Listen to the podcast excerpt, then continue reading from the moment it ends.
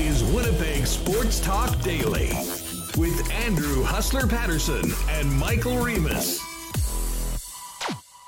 Hey, what's up, everybody? Hope you had a great weekend. Welcome to Monday's edition of Winnipeg Sports Talk Daily. Lots to get to coming out of a very, very busy sports weekend. And looking forward to uh, looking ahead to the final dozen games of the Winnipeg Jets season with the playoff hopes pretty much fully extinguished after that home ice loss to the Los Angeles Kings on Saturday night. Uh, the team was off yesterday or back at practice today, welcoming back Kyle Connor and Nate Schmidt. We're going to talk Jets with uh, Scott Billeck coming up and Mike McIntyre as well as we get into the program. And of course, one of my favorite weeks of the year, it is Masters Week. We'll have plenty of Masters content over the course of the next three days before we tee it up at Augusta on Thursday. And today, our old pal, the Aussie, Dubsy, Mr. Dubsy, Dubs Anderson's going to join us so um, we've got a packed show getting to it. Um, hey, before we bring Michael Remis in, a big thank you to the sponsors that make this show happen, including our newest sponsor, Wallace and Wallace. Great to have them on board, along with F Apparel, Vita Health, Culligan Water, Manitoba Battery, Royal Sports, Breezy Bend Country Club, Nott Autocorp, Little Brown Jug, Princess Auto, Boston Pizza, Canadian Club, Coolbet Canada, and Cannot wait this summer to get out to Aikens Lake a little later on. We'll tell you more about that in the days and weeks to come. Let's get things going and welcome in everybody in the chat, everyone listening on the podcast later on this afternoon, and uh, welcoming in the star of the show, Michael Remis, the CTO. Remo, what's up? How was your weekend, dude? Great, great weekend, Huss. Um, I did enjoy WrestleMania for, Oh, two, for two nights. Uh, really took you know watching Stone Cold Steve Austin. I I don't want didn't want to get to it right away, but you asked me how the weekend was. But I was just walking around the house laughing this morning to myself, thinking of Stone Cold giving Vince seventy six year old Vince McMahon the stunner last night, and um, my was like, "Why are you laughing?" I'm like, "I'm just thinking about uh, WrestleMania." So I'm in a good mood today. Um, it did take my mind off the Jets loss though Saturday. If you were when you said the Jets playoff hopes fully extinguished, we've kind of been watching the percentages on the sites. You know, Money Puck, five thirty eight, The Athletic. Um, you know, we were clinging to nine, ten percent for a while. Yeah, I looked today, and Money Puck has uh, one point one percent playoff odds for the Jets, and the Athletic has one percent. So it's going to be an interesting final few games how the Jets approach it here. But coming into the season, I think we we did not see this as a possibility. No, Um, no. I mean, you know, it yeah. wasn't supposed to be like this. Andrew Copp wasn't supposed to be traded because the team was supposed to be a playoff team. We're going to need him for a playoff run. And I mean, as I've said on the show before, I mean, I think the realist in me has sort of come to come to grips and have been at peace with where the Jets are, and that's why I mean, it wasn't. You know, the the losses to the Leafs and the uh, Los Angeles Kings were you know, essentially just maybe a big time reality check. Um, because, you know, the team had won what five of six. They had those three in a row. I mean, none of them were Picasso's and they were somehow getting two points. And that's what it was all about at that time. Um, but when you had that two nothing lead against the Leafs and see that game just capsize on you. Um, and then Saturday night's game, Remo, I know we've heard a lot of people talk about it. And I think it was quite clear to anybody that was at the game um, that you know a very common story that we've heard numerous uh, numerous times so far this season about the Winnipeg Jets. Where was the urgency? Where was the sense of desperation? Where was the where was the team that needed to be prepared to go up against a team that's in the playoffs right now and play for their lives like they were in a playoff game? And you know, unfortunately, that just did not happen. It was another very pedestrian first period by the Winnipeg Jets on Saturday night. For that matter, I did think they got better throughout the game. Um, certainly, they put more pucks on net. They didn't have the, uh, you know, they they closed the gap a little bit. Um, but overall, it wasn't enough. And um, you know, I know Dave Lowry talked about it after the game. I mean, these are sixty-minute batches, and the Jets uh, it, are not good enough to play half a game, two thirds of a game against quality competition and expect to win night and night out. And uh, you know, unfortunately, that that is uh, one of the calling cards of this hockey team that um, you know is you know, makes you scratch your head. Um, you know, you wonder where that is, where it was, you know, in some of these important games. But the, the bottom line, just a, another reason why uh, we won't be talking about NHL playoff hockey at Canada Life Arena coming up this spring. Yeah, and I think you know you go back. I think the moment where it really seemed like okay, this isn't a playoff team. You know, goes back for me was that Monday in February after you know you had the weekend overtime. Loss. You know, you beat Minnesota you had the weekend uh, overtime loss to Dallas, which at the time seemed, you know, was for what the second one or the first one. And then you had the win against Nashville. And you're like, okay, let's go on a run here. And you're playing Chicago, and then they kind of laid the egg, laid the egg against Chicago, and, and we've been kind of holding on ten percent because it's to be fair, it's more fun talking about you know what possible than you know we'll have plenty of time to talk about you know the failed season um, you know, during the off season and throughout the playoffs.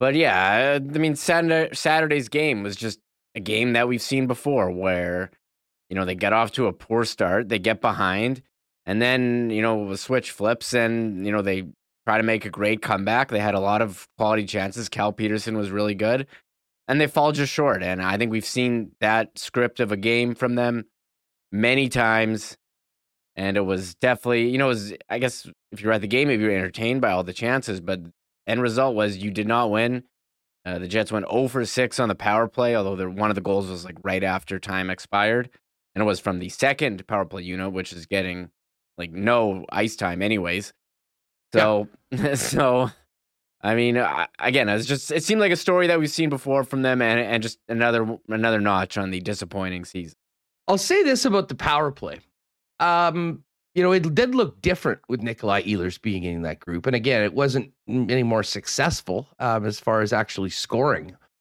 But I will say this, Remo, I, I think that, I mean, to me, coming out of that game and you know, spending a couple beers afterwards before getting into the uh, into the squared circle and just thinking about, you know, looking ahead to these final dozen games and into the off season, to me, maybe the number one thing outside of what core piece changes, assuming that the Winnipeg Jets decide to do something like that, and I think we know my position on it. How do they find a spot for Nikolai Ehlers to get the most out of Nikolai Ehlers? And I'll speak to both the power play and um, you know where he fits in the in the lines. And I know they've been going back to Scheifele and, and Ehlers, and at times that's looked okay. At times it's looked you know, just you know, just not clicking on the same page. Um, and Dave Lowry switched it up to the point where Nikolai Ehlers, at a number of times, you know, has been playing with Adam Lowry on what is the quote unquote third line. Um, regardless of what happens in these final 12 games going into next season, I think the Winnipeg Jets have to find a way, much like they did a very good job this year of getting the most out of Kyle Connor. Um, with Nikolai Ehlers because he is too good and too important and too much of a difference maker for the Winnipeg Jets. Um, you know, to be playing, you know, in the teens uh, every night while you do have other players that, you know, are being relied on, you know, for 20, 22, 23 minutes. And I think we've seen what a difference Ehlers has made to the lineup since he got back into uh, into it after missing a quarter of the season. And certainly when you're doing an autopsy of this year, the lack of 27 in the lineup for that period of time was certainly a, you know a big part of why uh, you know the Winnipeg Jets came up with a few less wins. Um, but to me, with where he is right now in his career, such a difference maker. Um, you know, whoever is pushing the buttons behind the bench next year, I think that needs to be right at the top of the list of things to do. Get the most out of Nikolai Ehlers, find him a home on a line in that top six, and play him accordingly. Yeah, I think isn't that what we were saying in the off season, you know, leading into this season? And I think the team they've kind of been stuck a bit of an I don't want to say identity crisis, but they're kind of it's kind of clear that, you know, Connor Dubois were the number one line and they weren't getting played like that. Now I Kyle Connor is, but Dubois, I mean, he's playing like he's the number one center, but he hasn't been getting the ice time uh, like he's the number one center. And I think you could agree. I mean, Nikolai Ehlers as well should be elevated with the ice time. So they're kind of, I think, the biggest change, easy to make, is you know, giving Dubois, you know, Connor, making them the one line. Do you play Ehlers with them? Do you load it up? I, I don't. I've got a lot of time for yeah. that. I mean, when we saw them earlier, I mean, and I think you know we talked about this on the show. Once that line came together and had a couple real strong units, I mean, it was hard not to think, okay, this is the future of the Winnipeg Jets. When this yeah. team drops the puck next season, this is going to be that line. Um, I'll say this, and again, who knows how long you know this you know this continues. But Wheeler's looked awesome on that line. I, I, don't know of anyone that can, you know, kind of point to Blake Wheeler and his play since playing, you know, since splitting up with Scheifele and playing with Dubois and Connor that, you know, that he hasn't looked good in that spot. Um, but as far as getting the most out of Nikolai Ehlers and giving yourself the best chance to win, I mean, I think there is an argument to have, you know, the Connor and Ehlers split between those top two lines. Um, problem is right now that the Scheifele line you know, has had their warts and issues. And, you know, it's been a revolving door a little bit, especially since, um, you know, Wheeler moved off of his line and then Ehlers was taken off. So that spot, the second center position, if Mark Scheifele's not part of the mix, obviously a massive, massive, you know, piece of business uh, for them to figure out. But I do think that whatever moves that they make, whatever things that they're doing, you know, you've got Dubois and Connor as an incredible mm, linchpin of a top line um, do you put Nikolai Ehlers in that group and you know load up on that top line? And if you do, who's running in that second unit, and also what that does to the third line? I mean, I think these are going to be topics, maybe more so for the offseason than right now.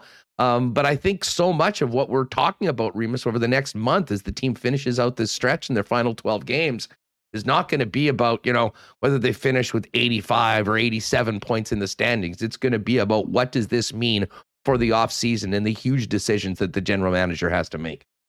Yeah, I absolutely agree. And I guess day one of that has does start today. The team did return to practice after Saturday's game. They had an off day Sunday. We did have some positive news going in next game being Wednesday uh, against against Detroit for Connor Hellebuyck bobblehead. I think that'll be exciting. But here are the lines for today. Yes, we did have Connor with Dubois and Wheeler. And I agree, Wheeler has looked strong. And that goal where he just turnstile with Mark Giordano is maybe oh. the, one of the goals of the year. And then we have who? Stastny with Scheifele and Ehlers, Sanford, Lowry, Appleton, Barron, Toninato, Svechnikov, and uh, Morgan Barron's come in and looked pretty good. Um, you know, coming in uh, on Thursday in the Leafs game. And there's Morrissey, DeMelo, Dylan Pionk, Heinola Schmidt. Although Mike and so Mike and Ken had Heinola as the third pair. Marat had Heinola or Stanley in there as the third pair. Stanley and Brooks, Mike and Ken had as the extras. Uh, Dave Lowry wouldn't really commit to who's going to be there, so that's something to watch for for Wednesday. But I mean, as far as Ville Heinola goes, I thought there was times on that power play, very short power play time he had on Saturday, looked very strong. Uh, he assisted on the goal, put the puck on net. Uh, Adam Lowry in front in position, banging, and that's you know how many goals like that are scored against the Jets. Nice to see the Jets getting one of those uh, greasy goals, but uh, you see Heinola's offensive instincts, and he's been pretty strong. And I mean, when he's been in the lineup, has he's he's put up points.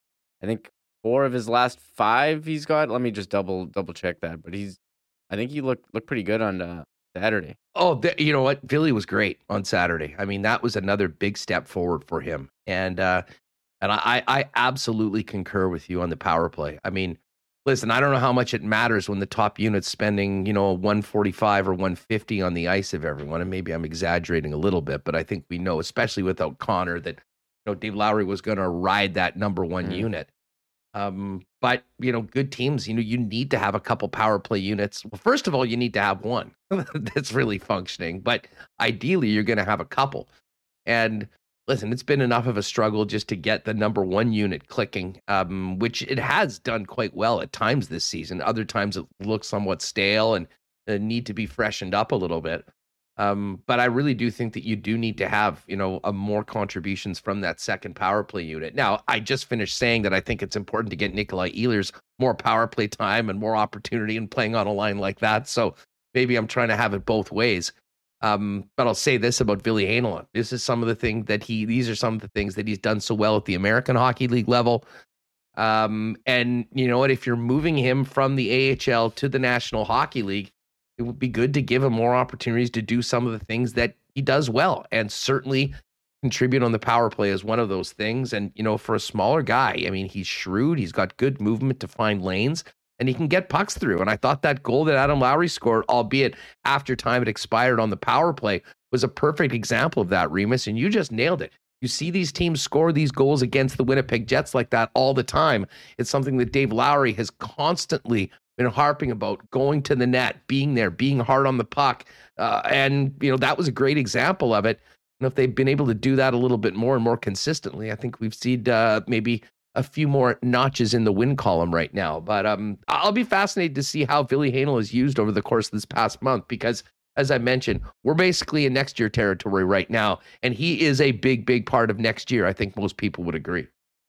Yeah, I would, I would hope so. Um, you know, the way that you know, what entry level deal, the offensive upside, five points in his last uh, six games has and I agree with you. You look at the Kings; they got a lot of shots on net, but and maybe the, you know the team would say some of them are from the outside, not exactly threatening shots, but you put pucks on net, they can go in. So they put a puck on net, you know, bounces off Hellebuyck, bounces off Morrissey, and that's the go-ahead goal.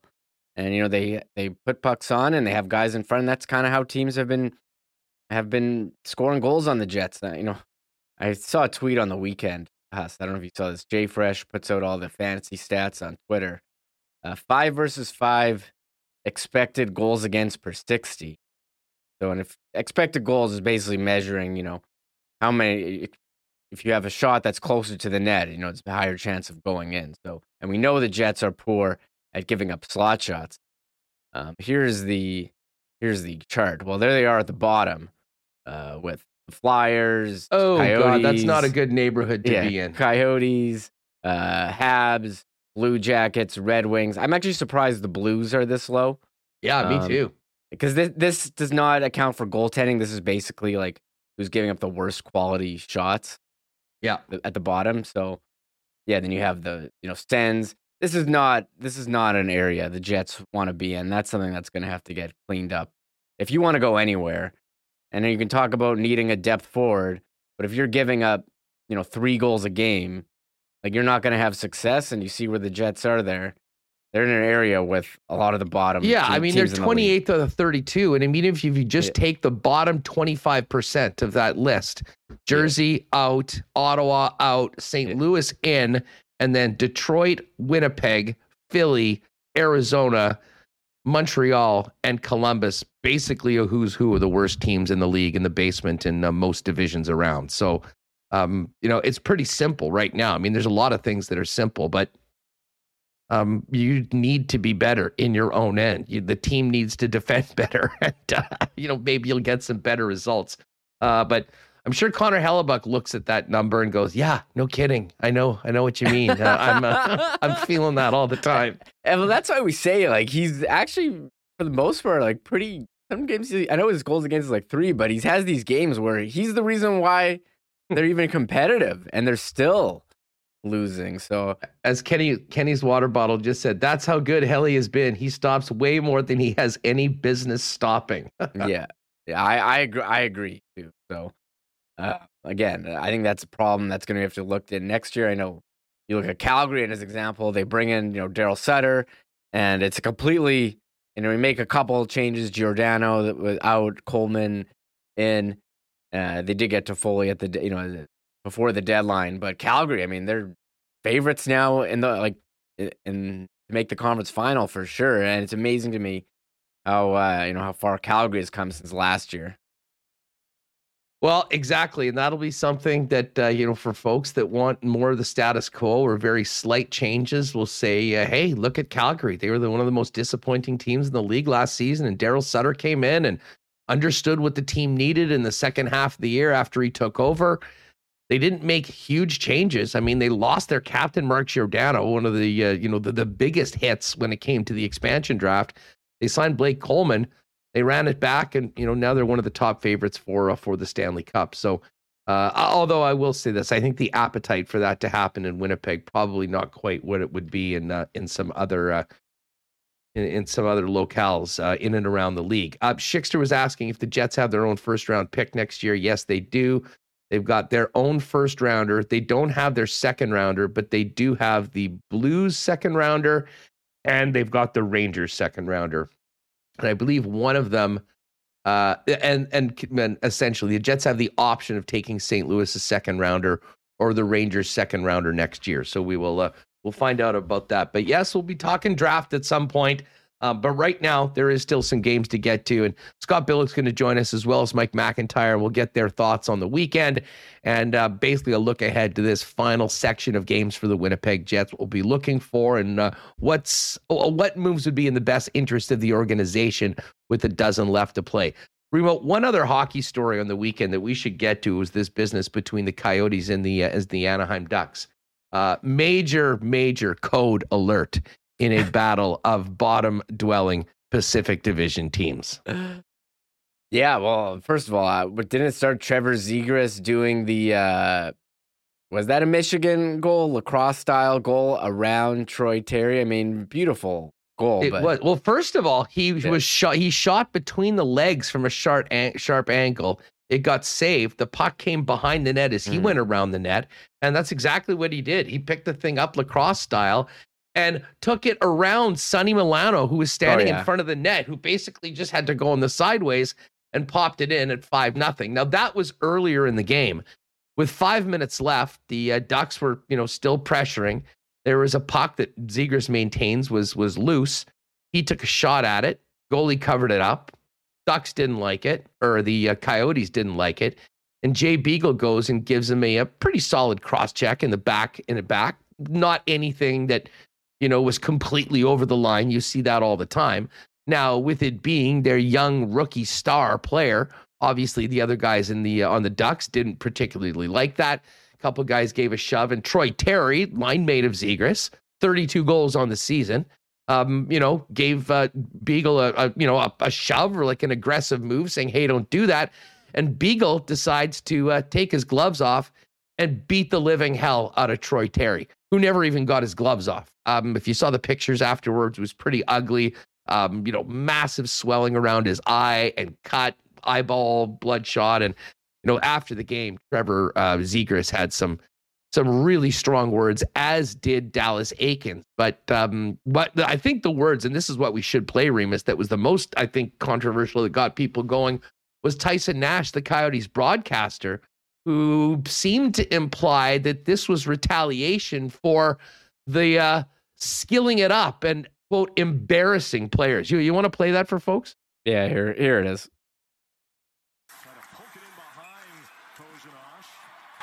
And now Fowler, now everything's going to happen here, and Jay Beagle grabs a hold of somebody. Oh, you knew that was going to start something, I love it.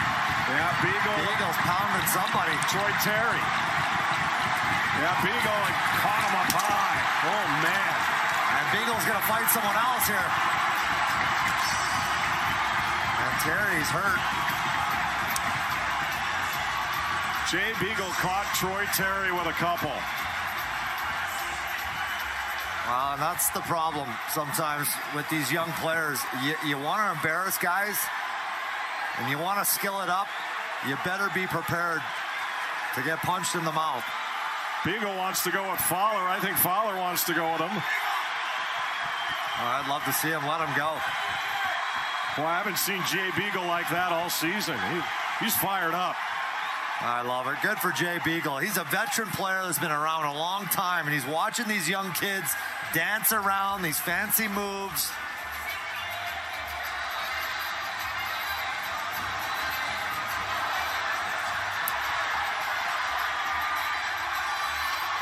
First time. Listen, it's embarrassing commentary by Tyson Nash. I get it that there are some people that, for whatever reason, uh, have issues with talented, skilled young players doing things that we haven't seen done before. But Remis, I don't know where you're at on this. I mean, I thought it was Bush League that, you know, Troy Terry got the crap beaten out of him. I mean, a guy that's never had a fight, 32 goal scorer by a plug like Jay Beagle.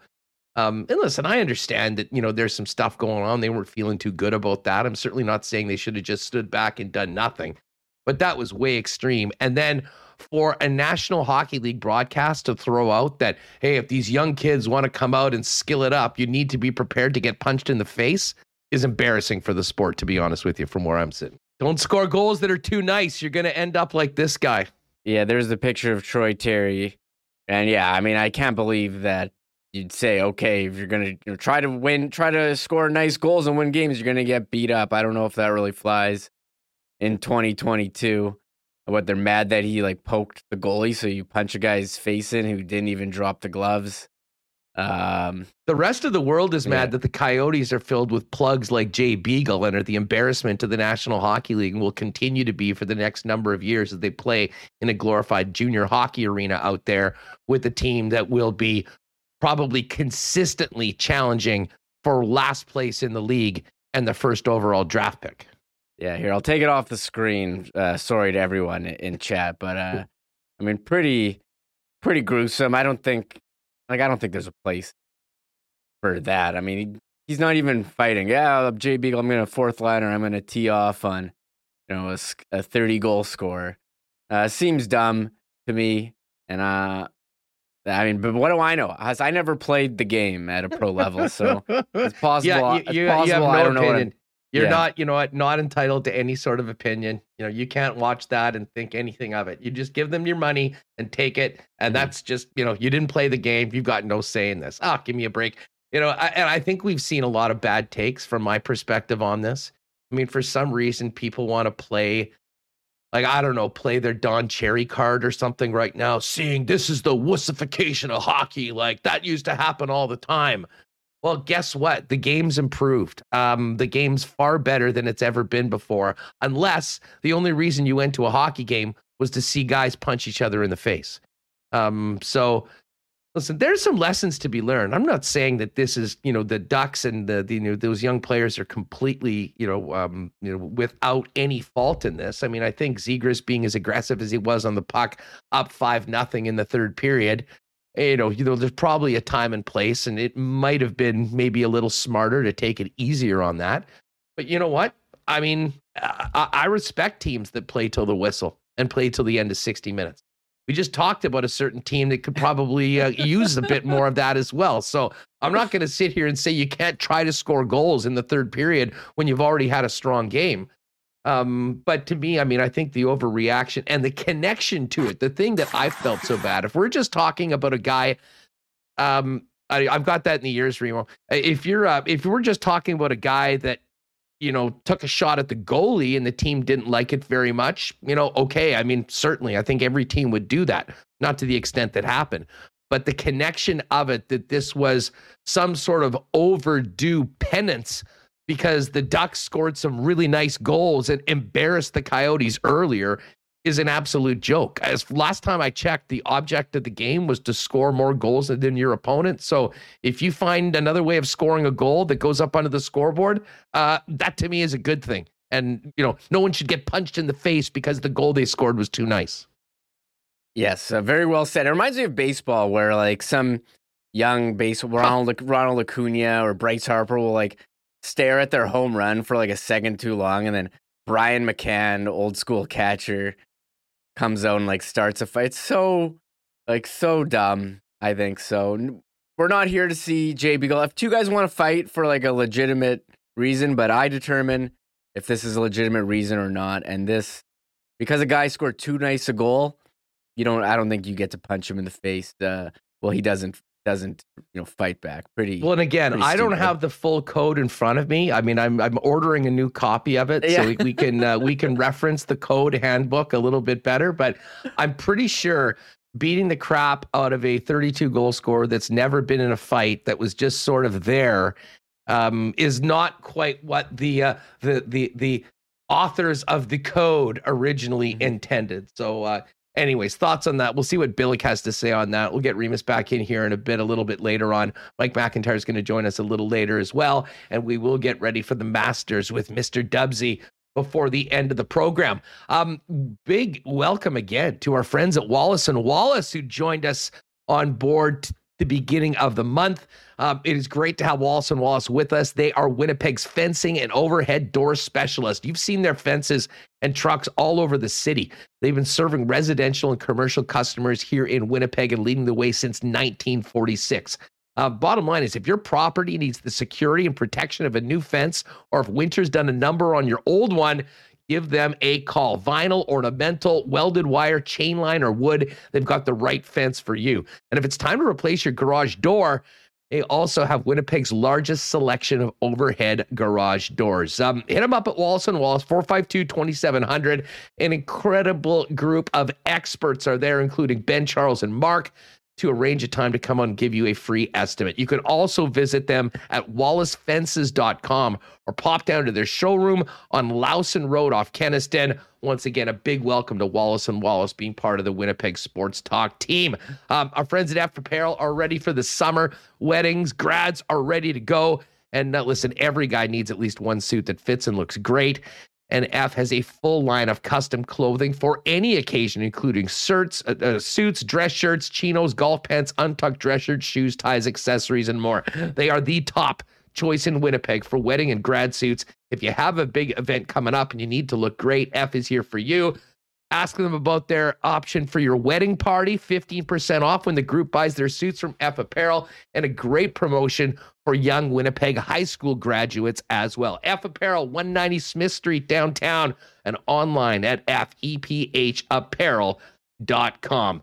And of course, our friends at Vita Health Fresh Market continue to be the leaders, always stock with Winnipeg's best selection of local, organic, and natural groceries supplements, and beauty products, all at great prices with knowledgeable staff trained on, trained on these products to help you out. And don't forget all the great, quick, easy, and healthy options at the Grab and Go Vita Health Deli, including Vita Health soups, sandwiches, wraps, and more. Um, great local company that's been in business since 1936, 85 years of empowering people to lead their healthy lives. Seven Winnipeg locations now, including the newest store in Linden Ridge. And check out their new fully shoppable website at myvita.ca.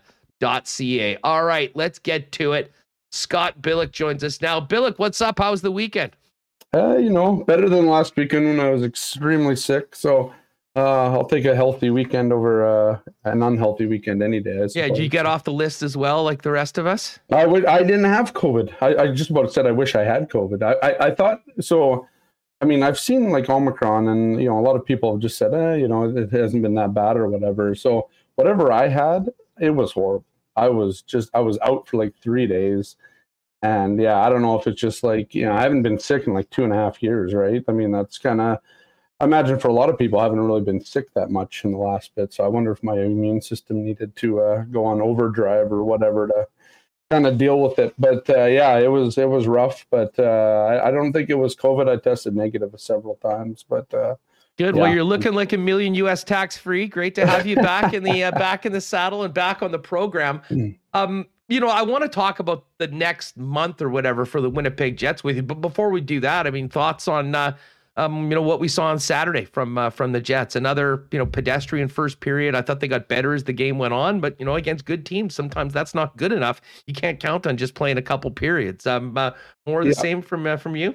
Yeah, I mean that's the thing, right? You play a pretty good first, um, and then it kind of goes. Or sorry, you play a pretty good last half of the game. I shouldn't say first. I'm thinking back to the Toronto game now. But you you you know you finish the last half of the game good you find that urgency, you know, when you need it um, later on in the game, but it's just not there from the start. I mean, whether they shot like 19 to 6 or something like that in the first period. And like I get it. I mean, after the game, Adam Lowry and, and Dave Lowry both said, well, you know, we kept the shots to the perimeter and all that. My biggest issue with that is you had all these shots on goal. So where were you playing most of that period? And you know, the obvious answer is in the defensive zone. And and at the end of the day, none of it really matters unless if you can pull out a win like you did in Buffalo or whatever, right? I mean, you don't have to always play um, perfect to, to get the two points, but this Jets team just sewers itself sometimes by by not, you know, just playing for at least. I mean, even forty minutes would be an upgrade at this point.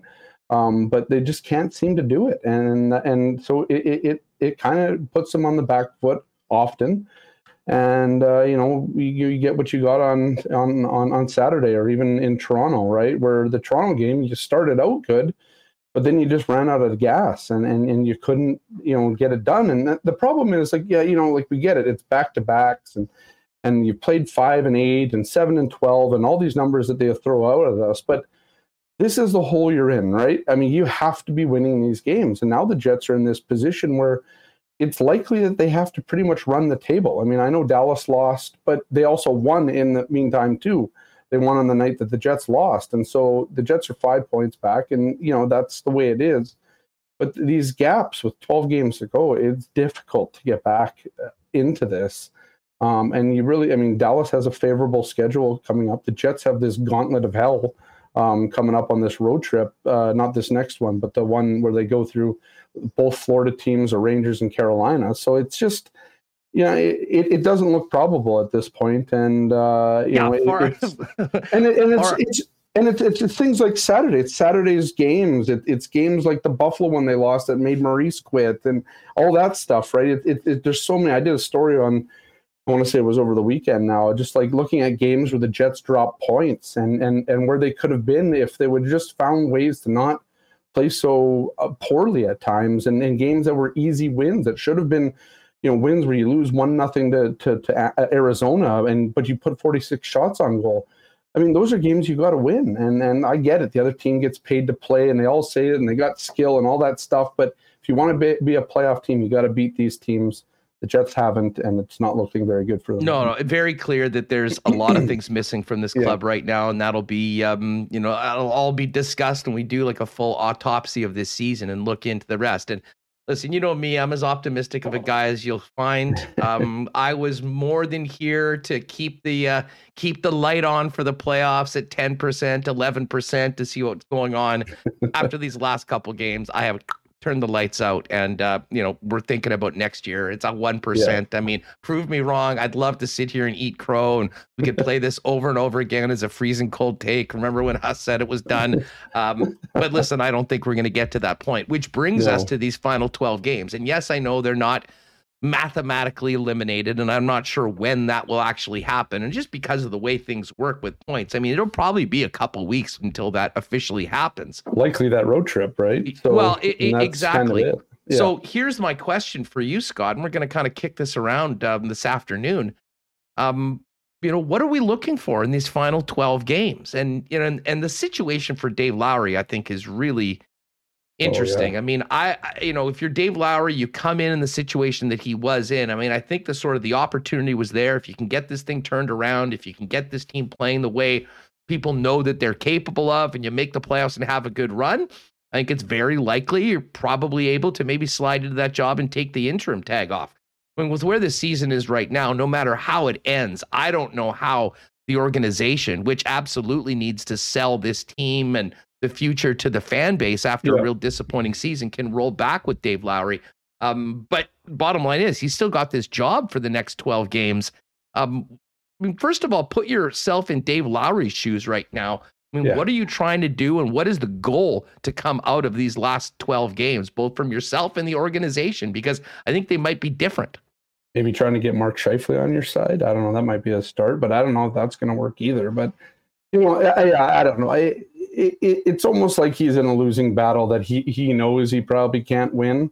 Um, and, you know, apart from going 12 and 0 here, um, which might save his job, but I, I, don't know. There's a lot of coaches on the market this summer, and the Jets, I, I assume, are going to be looking to change how this team is run, who's behind the bench, that sort of thing. Because you know, the one part of the autopsy of this team is going to be what do they need to do to kind of I suppose, change the culture in that room. Um, you know, a, an actual new voice that's not a recycled, you know, assistant coach or even Pascal Vincent. You know, a great guy, Pascal, but don't think he's the right guy to come in here. But to answer your question, I mean, to the last little bit of this season here, I mean, it's I, I don't know. What, what what do you show? I mean, let, you know, let's say you go eleven and one, to, you know, but you miss out in the playoffs by a point or whatever. I mean, that's still a failure, right? I mean, you you get this great, you know, run and feel good and whatever, but I, I don't know. We haven't seen that.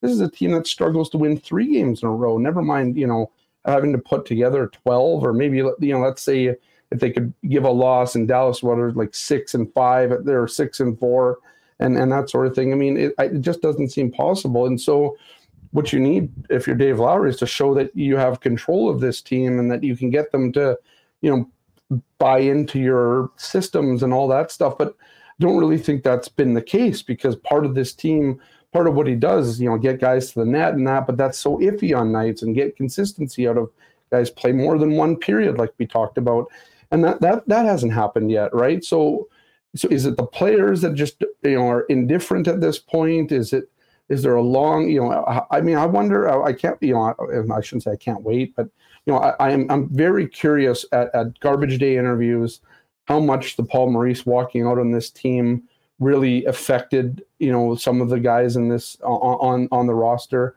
because I think it did. Um, you know, I've heard it it had. I've heard there's a lot of guys that were or a few guys that were affected by how the you know the Olympic thing played out and that sort of thing.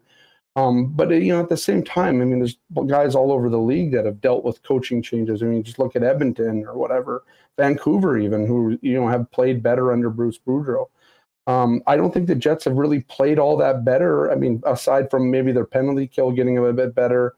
Um, but you know, under Paul Maurice, they were scoring more. They were getting more shots on that. It, it was better under Paul Maurice, which is you know everybody. It, it's funny, right? You look at some of the the analytics, and they were better under Paul Maurice than they have been under Dave Lowry, and everybody wanted Paul Maurice gone, and now you got Dave Lowry here, and it hasn't been any better. I like Dave; he's a nice guy, and I know he's trying to do a certain thing, but it just doesn't seem like there's enough buy-in right now on it. And and and you know this would have had to happen way back when Paul when Paul quit. Um, and you know you got a little bit of it there, and they've gone on you know like four one one run, and they've you know they've won whatever it was nine of their last twelve or whatever. But it's just it, it's it, it hasn't been consistent enough, and that's the biggest problem it seems with coaches now in this city is they can't seem to get um, a, a, consistent effort out of these these guys. So if that's what Paul, if that's what Dave Lowry can do and, and try and sell that for himself, maybe. But I, I just don't see it. I, I, don't. I don't see. I, I don't see Dave Lowry coming back next year. I think this team needs to go for a coach that knows how to win. And I, don't mean that Dave Lowry doesn't know how to win, but I'm just saying a coach, a proven, a guy with a proven track record. I suppose it's going to cost you more um, as a team. But you know, this is the price of winning or being a contender or even just being a playoff team. You need a coach in here that that that can look at this team differently than than the ones in the past have now well, at this point. And, and you know what I mean. Listen, and I said this coming out of you know when Maurice walked yeah. you know, into Dave Lowry. I mean, the one, the first thing that comes to mind that I would like to see from this club that I didn't think was consistently there from the top of the bottom to the lineup was accountability. And, and yeah. listen, I agree. It's a lot easier to make an example of a guy on the third or the fourth line or a young player like Evgeny Svechnikov when he does something dumb and sit him down for a while than it is for the guys that, you know, really are your playmakers that are going to win or lose you the games. Yeah. Um, but you talk about buy-in. I mean, you know, we've talked a lot about the core. I don't, I'm not sure there's many people that would stand here with us and say they think that Mark Scheifele's bought into what Dave Lowry's been preaching. Um, and I do wonder, you know, what that does to the other guys in the room when they see that, and you know, obviously still see him going out there as much as he has been, um, despite some of the the, the results, both good in the offensive zone and yeah. ugly um, elsewhere. And listen, I mean, I brought this up months ago. We talked about it, you know, as options for the teams going forward. And mm, yeah, I do think that, you know, the Jets could probably um, significantly change the culture in their room, the core, the way things look up front, um, you know, if they did make a move of Mark Scheifele. But to be honest with you, uh, Scott, I mean, I left the game and was talking with some people after the game on uh, on Saturday night. Um, like that's sort of always been my perspective is what's best for the Winnipeg Jets. I'm not sure there's many players in the NHL that could probably use a change of scenery in a different situation right now than Mark himself, considering the trajectory of his career over the last little while. Yeah, and I agree. I mean, I you know, I think weird that we're sitting here talking about this, right? Because this was your franchise number one center. This was the guy that was supposed to lead you to a Stanley Cup. Um, and you know, if you even go back four years to the 2017-18 playoff run, I know we we reference that so much, but that's the high point of the 11 years this team has been here, right? So, you know, and uh, he was driving the bus. He had 14 exactly, goals exactly. in 17 games. I mean, he exactly. was the guy, along with some other very yep. talented players on the team. But I mean, there was no doubt about it. At that point, he was the one that was taking a lot on his shoulders, yep. stepping up and making things happen. Exactly, and and so that's where where did that go wrong, right? And that's I, somebody in the organization knows. Mark obviously knows, but where has that gone wrong? What what happened? Um, I don't know if you can mend that fence. Um, I, I don't know. You know, this is a thing like you don't often see these fences mended uh, when it comes to NHL players because they just, you know, they'd rather move on to a new spot. Problem is, I mean, you're going to lose a point per game player. Um, and what are you going to get in return? Are you getting that in return? I mean, it's a very difficult deal to make. And the other problem is, too, um, what is Mark Scheifele's trade value right now? I mean, I, am unsure if it's that high. I mean, obviously, there's a baseline for the type of player that he is. Don't get me wrong, but here's a guy that I mean, across the league, I, mean, I can't imagine there's people in, in in the NHL right now that haven't seen what Mark Scheifele's been doing here in Winnipeg.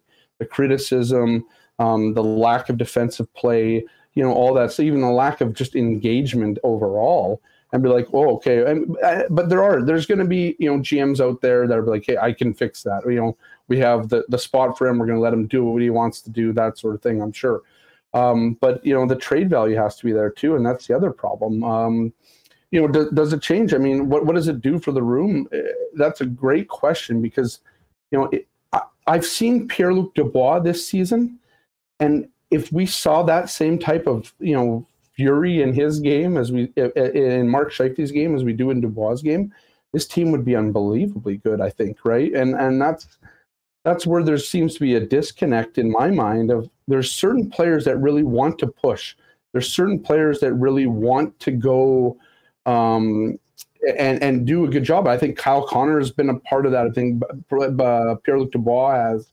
I even think Blake Wheeler has been at times too. I mean, I, I agree. I, I don't think that Blake Wheeler has had issues the same way that that Mark Scheifele has. I think Blake Wheeler has dealt with some issues this season that hampered him, um, but he still tries out there, and he can still be a very effective player um, at, at, times, even though you know Father Time is catching up to him or has caught up to him.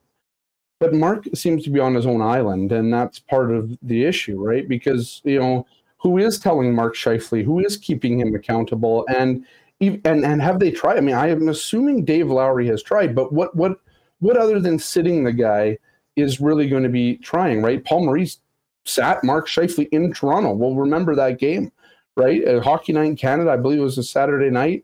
Um, you know, in front of his family, and he sat him like that. That was the message sent on that night.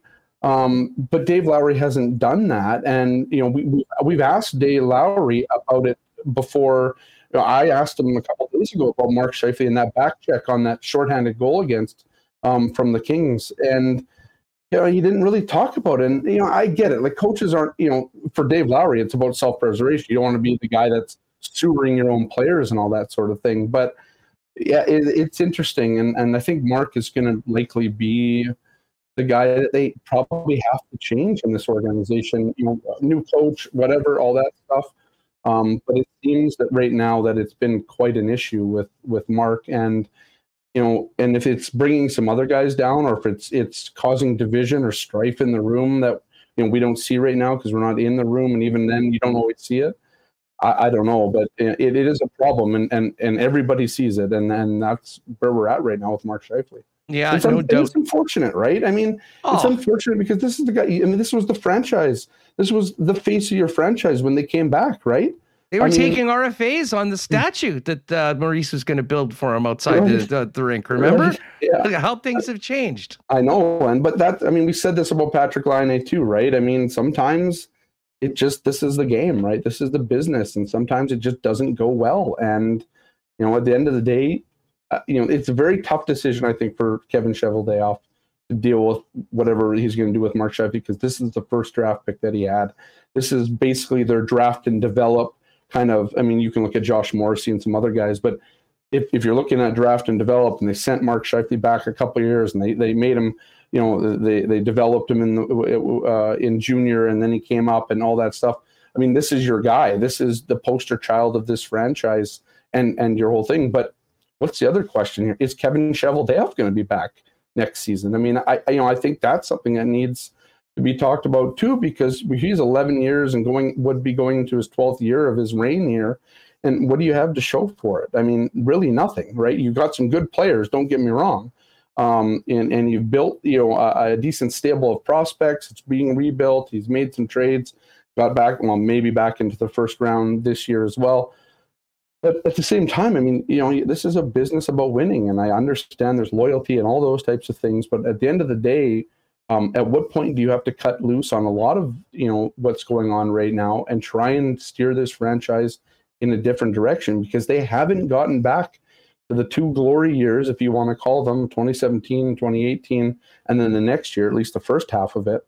Um, that that's nowhere to be found right now, and uh, I don't know where they're going to get back to that place with what they have right now with the coaches possibly even with the GM, how are they going to get back to that? How do they turn themselves back into a contender when they're on the front page of the hockey news and, and all that stuff? Like, where, where when is that mm-hmm. coming? And it just hasn't, it's not there right now. Yeah, and uh, it seems like we're farther away than we've been for uh, right. for a while around here from that. Scott, great stuff as always. Uh, what do you got coming up in the sun this week? Well, I'm off today, uh, but yeah, we'll be back uh, at it tomorrow, and um, yeah, we'll see how it goes. I mean, that's the thing, right? I mean, the Jets win in Detroit. I mean, I guess you know, and who knows what happens? That's the thing, right? This, this whole thing could be interesting again because we've seen it. The Jets have gotten close and dropped back and gotten close and that. So you know, that's kind of what we're looking at here. But part of it's too turning into the you know, let's start writing the eulogy, right? Too. Yeah, the egg timer, the egg timer of the yeah. season doesn't have a lot right. of a uh, lot of salt up at the top of it. Hey, That's thanks right. so much for doing this. Let's catch up again soon. Yeah, anytime. I appreciate right on. it. Thank there you. it is. Scott Billeck of the Winnipeg Sun. We'll uh, continue the convo on the Winnipeg Jets with our good friend Mike McIntyre in just a second. Hey, a big shout out to our friends over at Culligan Water, Winnipeg's leaders in water and water services for over 65 years, family owned in business right here in Winnipeg, serving Winnipeg and southern Manitoba. They have it all water softeners, filters, bottled water coolers, whole home systems,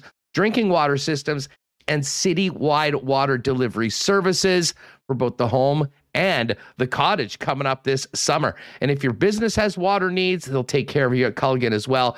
Full commercial and industrial water products and solutions available. Whatever your water needs are, call our friends at Culligan 694 5180. You can visit them over at 1200 Sargent or check them out online at drinkculligan.com. And yes, spring is finally here. Donnie and the gang at Manitoba Battery are uh, slowing down with the automotive battery run that was uh, so prevalent throughout our brutal winter. And now it's time to get ready for spring. Whether it's spring cleaning or summer fun, Manitoba Battery has got you covered on the battery front for whatever you need. Whether whether it's the drill, the uh, the tractor for the farming friends out there, whether it's the uh, the batteries you need to help to get you the job done for the lawnmower this year. Manitoba Batteries got it. And then once we get to summer, whether it's a hot rod, a golf golf cart, a boat, whatever the uh, summer needs for you, Donnie and the gang have you covered as well. Uh, they'll deliver anywhere in the city with same day delivery when you order by 1.30 at a much lower price than what you'd f- have to pay at one of the big box stores. Manitoba Battery, home of the best prices in Winnipeg, 1026 Logan Avenue, and online at manitobabattery.com. And yet, popped into Royal Sports on the weekend. Man, it's exciting with the change of seasons. Soccer players, baseball players, softball players flocking there to get their new equipment, and many people counting down the days until we uh, see all that Canada soccer gear coming in, which will be arriving by the truckload very, very soon. Of course, they've got a great bike selection as well for all members of the family. And they still do need some mechanics and people to work on bikes. If you have someone looking for a job that loves bikes, send them over to Royal Sports as well. 750 Pembina Highway. And you can hit them up on Instagram at Royal Sports Pembina for more information on both jobs and the latest merchandise drops and uh, deals. All right, let's get to it.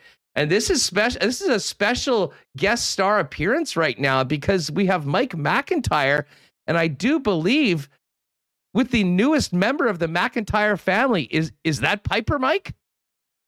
Actually, this is Bodie. This is the uh, Piper's in her crate right now, just a few feet away from me because uh, we just had World War III going on here between Piper and Bodie in the living room. Uh, a little WrestleMania Day Three action uh, between the two of them. So Bodie is quite tuckered out. Uh, he's seven and Piper's got the energy of the uh, of the one year old. She's one, so she's a pup, and uh, yeah, they had a good tussle, and now they're kind of in their respective corners. And Bodie's going to uh, join me here to talk a little uh, little Jets today. Perfect. Hey, you know what? Let's start on a positive. You mentioned WrestleMania. Did you catch it at all? How did you enjoy it? I I watched all of it uh, both nights, and I don't know what my expectations were going in, um, but whatever they were, it it blew them away. It actually was it was really good. Um, like there there were a lot of really nice moments, and for those of us, you know, I'm 47, so I don't watch wrestling the way I used to, and I like some of the new stuff, but I also like, of course, some nostalgia. I just thought there was a great mix, right? I mean, The Undertaker, you know, his entrance was pretty dynamic both nights, the Hall of Fame coming out, and of course, Stone Cold. And uh, we were in for a treat in night one, and then we kind of get an even better, I thought, that night two with him kind of, although that was the worst stunner in the history of stunners that Vince McMahon took last night, but you know that almost made it more enjoyable just because of how comical it was.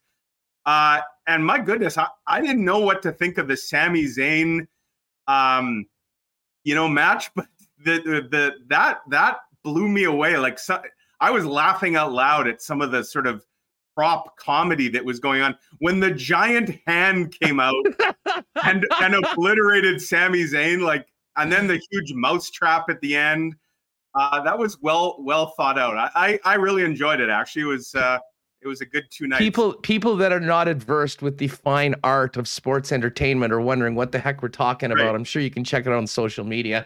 For me, and I'm going to talk about this Remis at the end of the program. The star of the show is Pat McAfee. I mean, oh my god, Ma- McAfee being able to do that the, the, way that he did, showing off the uh, the athletics, and this is a guy that has you know single handedly created his own brand, an incredible show, um, and is doing so many neat things. And you could tell he was loving each and every minute of it. But yes, so, was. Yeah, when he did that almost from a standing position, when he leaped, leapt to the top rope, I mean, like in what that was. That's something that there's a lot of guys that have been doing this their whole life that probably can't do no that. Way.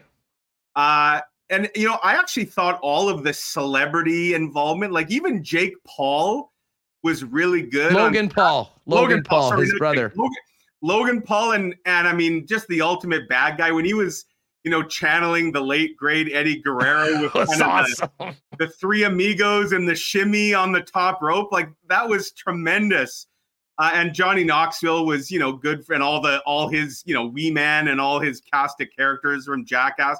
Like they they actually did a really good job of incorporating, you know, mainstream celebrities and but not not doing anything that would su- suggest, you know, totally unrealistic. Like those guys actually lived up to the billing. Well, they certainly did. Well, that was a highlight of the weekend. The game Saturday night at Canada Life Center, not so much. And um, you know, as we mentioned it before, Mike. I mean, this is nothing new. Um, you know, a, a, a poor start when you when it, it's head scratchingly poor yeah. when you consider the predicament that this team was going in, and maybe they'd spend enough time looking at the playoff odds and realized that just how long the odds were. But that didn't look like a desperate hockey team. And listen, I thought they got better as the game went through, went went went along. Um, but again, Dave Lowry said it afterwards. I mean, it's just not good enough for where this team is right now. And uh, in some ways, it sort of encapsulate encapsulates a lot of what we've been seeing over the last month or two. Yeah, it sure does. And you know, I, look, I get that they were without you know their leading scorer for a third straight game, Kyle Connor uh, you know, Nate Schmidt obviously on the back end, and it, it looked uh, it looked like they were. I don't want to say feeling sorry for themselves, but you know, there was almost a, a sense of being resigned to their fate. And that loss against LA, like you know, okay, the Toronto loss was a bit disheartening just because they get off to the good start and then they blow it. Um, but I think you could you could almost brush that one aside if they could have followed that up with a really strong start and a really good game, and obviously two important points against LA. And uh, to kind of not come out with a strong start and to ultimately not get the two points, to me, that it's not the final nail in the coffin, but it was a significant nail in the coffin uh, because you know they had very little room for error to begin with. Now they really have almost none. I guess they got a break last night with the Kraken beating the Stars, but um, you know, they got to almost run the table here. And yeah, they get Connor and Schmidt back. That that should give them a boost. But they got a, a tough schedule here with, you know, not Wednesday against Detroit, but Colorado and then some of the games coming up. Um, to run the table is is almost unthinkable. So yeah, it it it continues to befuddle that this team is doing a lot of the same things um, over and over again. And despite kind of all the talk, and they seem to be well aware of their issues, they just seem to be powerless to kind of really do anything about them. Well, Mike, uh, I mean, listen, I mean, we we talk about this every day on this program, and you know, as much as, like I said to Billeck, you know, when it was 10 or 11%, I mean, I'm a positive guy. I'm here for holding out the possibility that teams can, you know, can make it happen. But we knew what needed to happen. I mean, a significant run, yeah, you know, right through. And you mentioned, you know, they won those three games. Huh, you know, you'd love to hold on to that lead you generated in Toronto. You had to get that one on Saturday and you had to play like you wanted it. I mean, that needed to be I mean, the one thing that was so disappointing sitting up there I mean, I'm right in the corner behind the opposition goaltender in the first period. Well, let's just say we were looking at the far end of the ice most of the time yeah. in the first period of the game because the Kings had the puck. They were the ones that were generating the shots, and there was just no sense of urgency. But I'll say this I mean, I'm at a point where sort of at peace with the season. This team's not making the playoffs. There's a dozen games left. Now, I know the coaches and the players will say, hey, you know, we're going to keep going hard until we're mathematically eliminated. They're pretty damn close right now. Right. From Dave Lowry's perspective, I mean, what is he, what should he be doing? How does he handle these final 12 games? Because it's a unique situation. He's an interim head coach that I think had right. a pretty good opportunity. He could turn things around, get this team to the playoffs, show some significant improvement that maybe he'd be the guy going forward. I mean, no disrespect to Dave, but we haven't seen any of that. I don't know how they would possibly sell that to the organization. So, in some ways, even without having the official title, he's some ways a dead man walking. And I'd yeah. have to say, from an organizational perspective, you'd like to use these final 12 games as much as possible to garner some positive momentum, whether that's playing the young guys, whether that is doing somewhat something what uh, Daryl Sutter did last year, I think was trying to establish where they're going forward well, that's great if you know you're going to be there next year, but right. that's not the case right now. So, like from your perspective, both from a coaching standpoint and the team overall, I mean, what's at stake in these final 12 games, if anything, and what could happen that would help them the most going into the off season? Well, you're right on that point in that, you know, what may be best for the organization in the big picture and in the long term is probably very much at odds with what's best for Dave Lowry personally in the short term. Like, you know, he, he's he's coaching at this point not for what might be next year or to evaluate. Like he wants to win as many of these 12 games obviously uh, as possible. And and if for no other reason then uh, to show if it's not the Jets another organization that he's maybe worthy of of, a, of an opportunity. Um, and, and so that does sort of conflict with the big picture that you know I'm sure the Jets are going to enter into very quickly here, or they would like to, and get a sense maybe of some of these young kids. Like we've talked in the past, does Mikkel Burden maybe come up and get a game or two down the stretch here if the games you know don't matter in the sense that that they're not you know they're not competing for a playoff spot. Uh, I'd like to think guys like David Gustafsson would get another look here before the season's over they can all go back to the Moose, and and you know it looks like the Moose are equipped to go on a good run here. Um, so certainly there there are issues that are going to have to be addressed, and it would be interesting to be a fly on the wall of you know a number of people right now: Mark Chipman, Kevin Cheveldayoff, and of course Dave Lowry and his staff. Um, I suspect there's a lot of behind the scenes talks going on about you know to make sure that everybody's on the same page but it does create a really bizarre dynamic in a way. And and you're right, I'm a, sense of kind of a lame duck, you know, situation for Dave Lowry. Uh, and I wrote a column late last week that ran in Saturday's paper that, as you point out, I mean, there hasn't been a, a change at all. In fact, it's it's a statistical dead heat.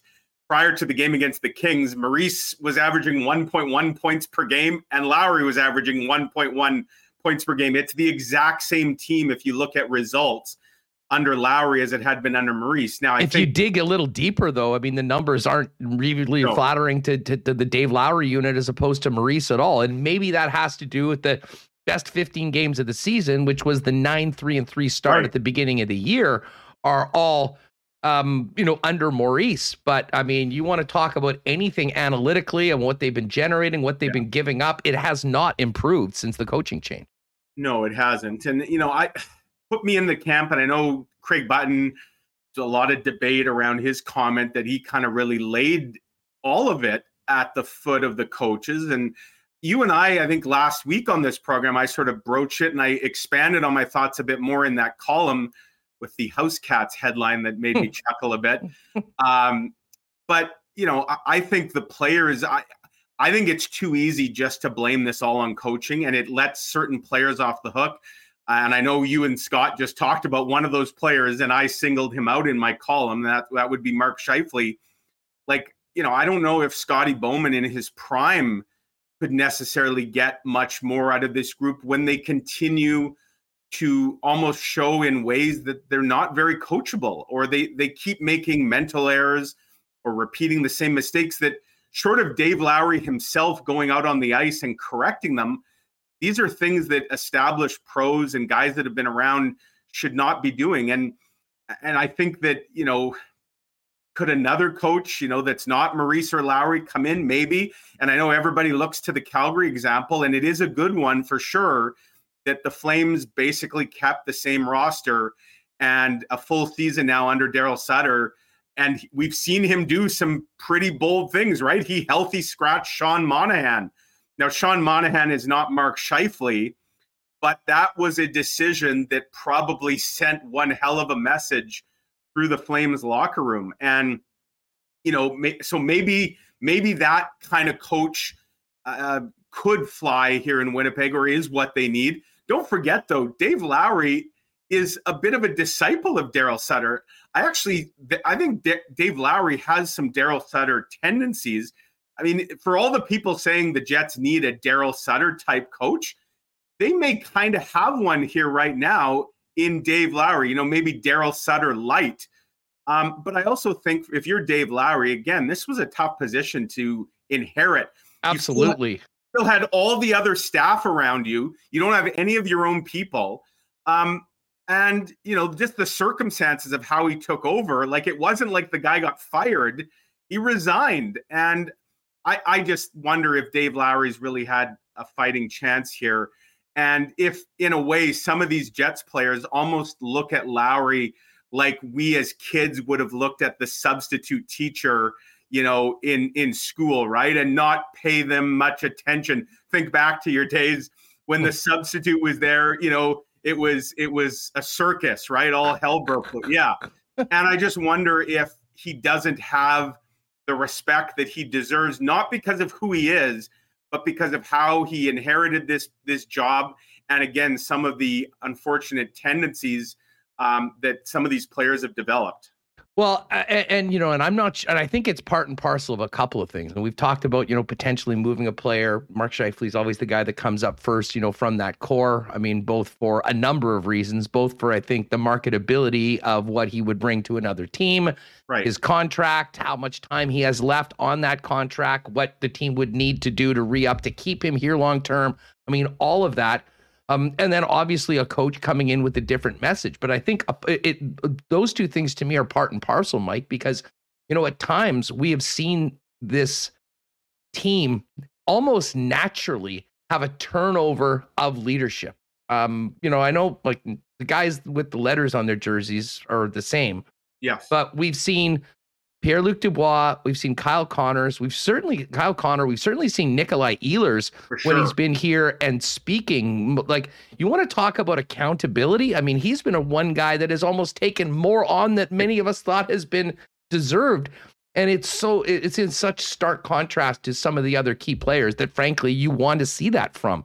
And I mean, to be honest, I think it's sort of a combination of both. But I brought this up before, and while we're talking about Mark Scheifele, um, you know, as much as I think that, you know, the Winnipeg Jets as an organization, you know, it'll be it'll be one of the biggest moves they ever make. And if they do, they've got to get it right and get someone to come back and, you know, fulfill his role. Maybe not as much offensively, but you know, you know, you have a better plus minus, if you will, not to use right. that stat, but you yeah. know, in in that mix, but also allow for the Dubois and Connors and Ehlers to really be the leaders of this team and to lead the way going forward. And uh, I guess the other part of that is when you look at Mark Scheifele and what this season that he's had, I'm not sure that there's many guys in the league that could use a change of scenery more than Mark Scheifele.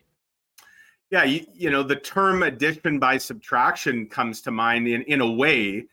Um, in, and for some of the reasons that you just brought up, right? Like the the potential of what else it does, what else it maybe does to the roster in terms of the pieces that you would get back, the piece or pieces that you get back, and then what else it might do to the the existing roster that's there that are either you know being held back or there there's this glass ceiling or whatever in place and whether that's the leadership role or you know ice time things like that.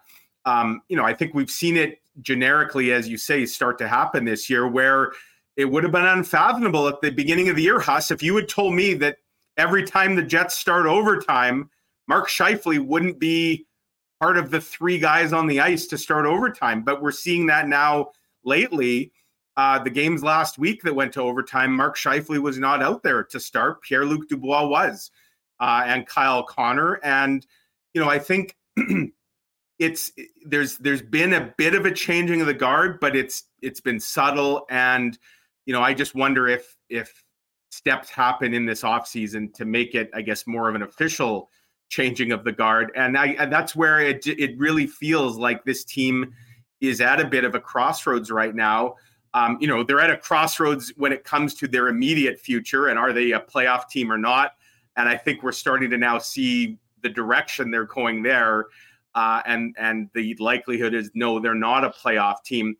But then the bigger crossroads is the one that pertains to you know next season and the, the seasons after that, and that's where those decisions are going to have to be made. And you know, as we said at the trade deadline, um, Kevin Cheveldayoff kind of tried to like like he was all over the road, right? He was kind of thinking of the future, but also thinking of the present, and he cr- kind of tried to serve all the masters at once.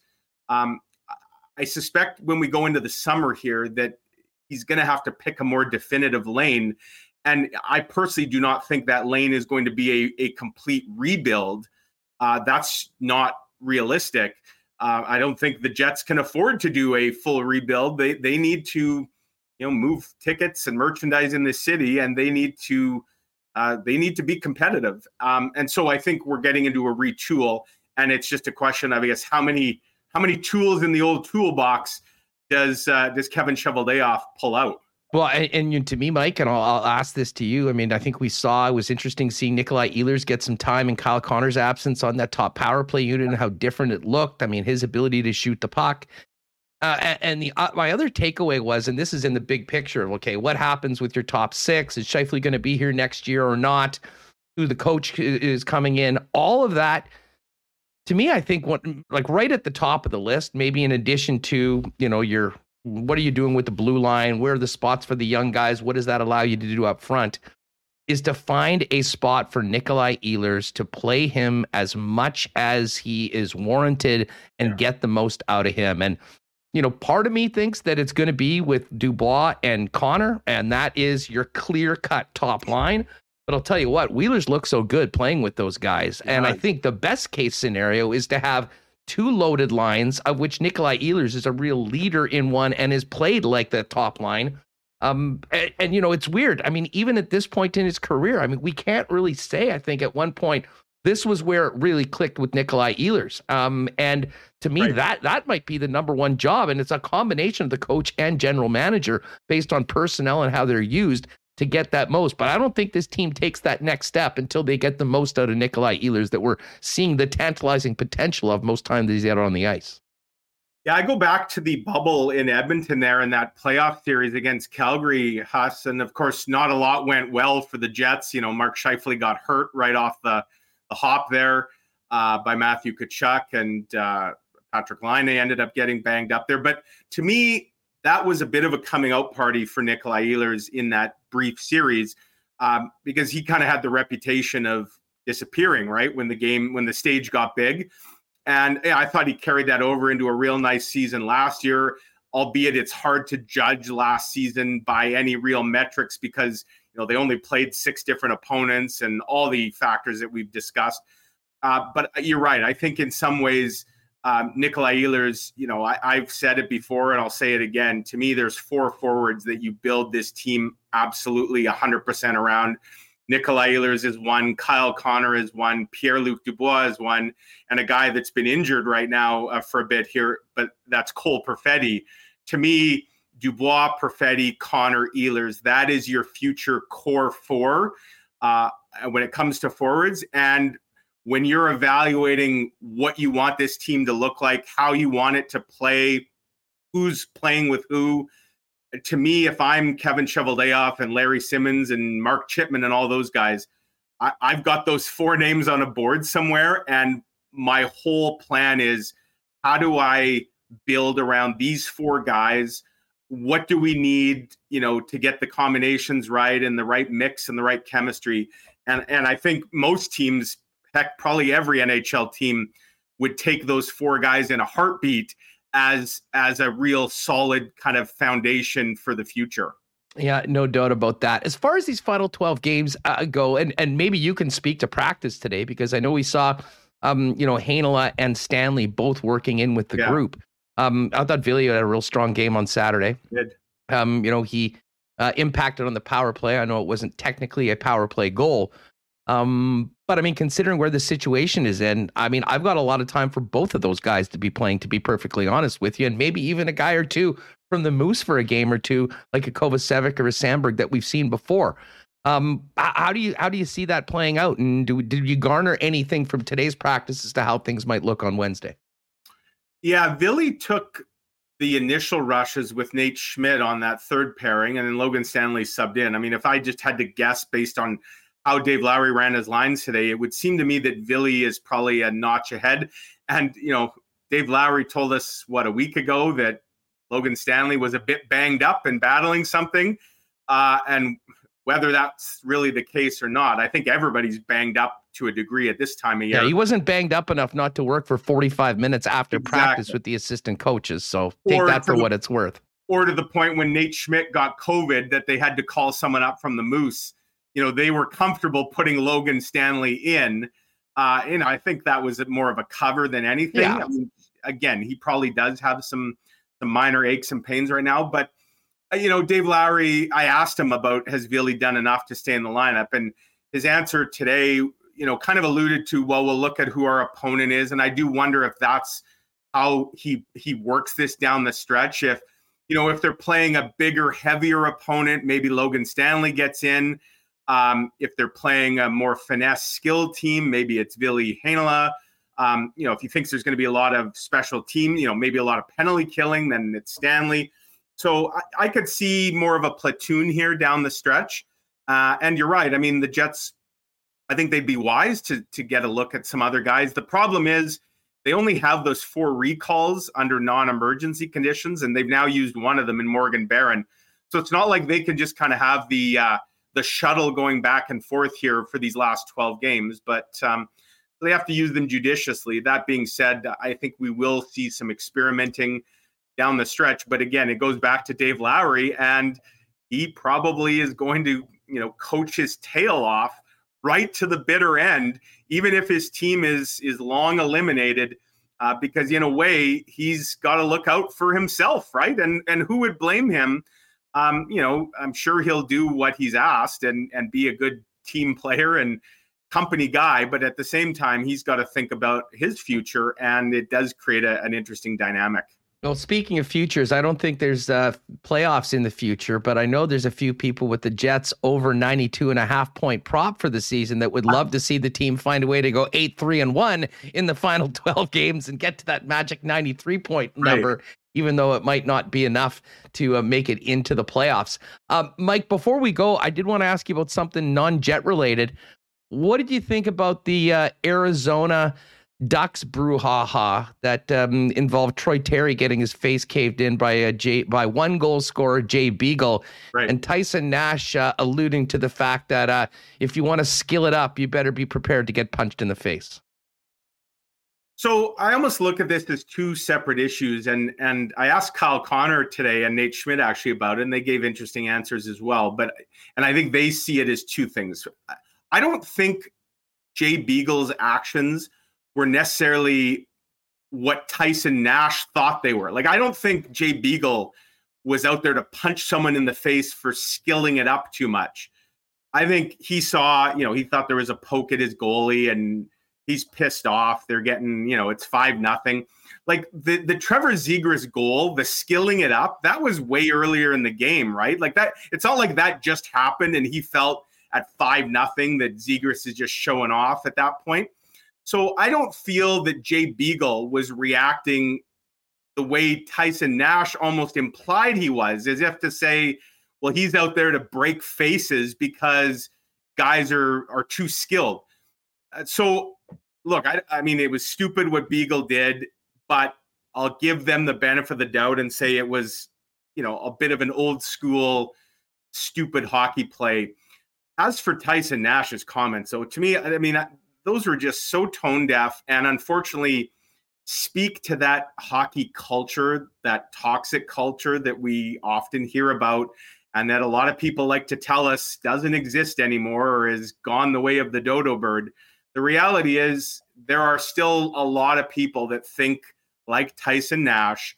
And the idea that you should have to, you know, risk injury, getting your face caved in because you you score a really pretty goal or you know i saw tyson nash kind of double down on it and he said well maybe i worded it wrong. Um, he, he, said maybe not skill it up. I should have said show them up or something. And then he something about he didn't like that they were smiling after a goal like i guess he it's just like grow up um, i mean if you don't like what the other team's doing to you play better be better uh, and unfortunately that kind of caveman mentality I think still permeates in in sport and more in hockey, kind of more than anything. And uh, the sooner that that kind of attitude goes away, the better, in my opinion.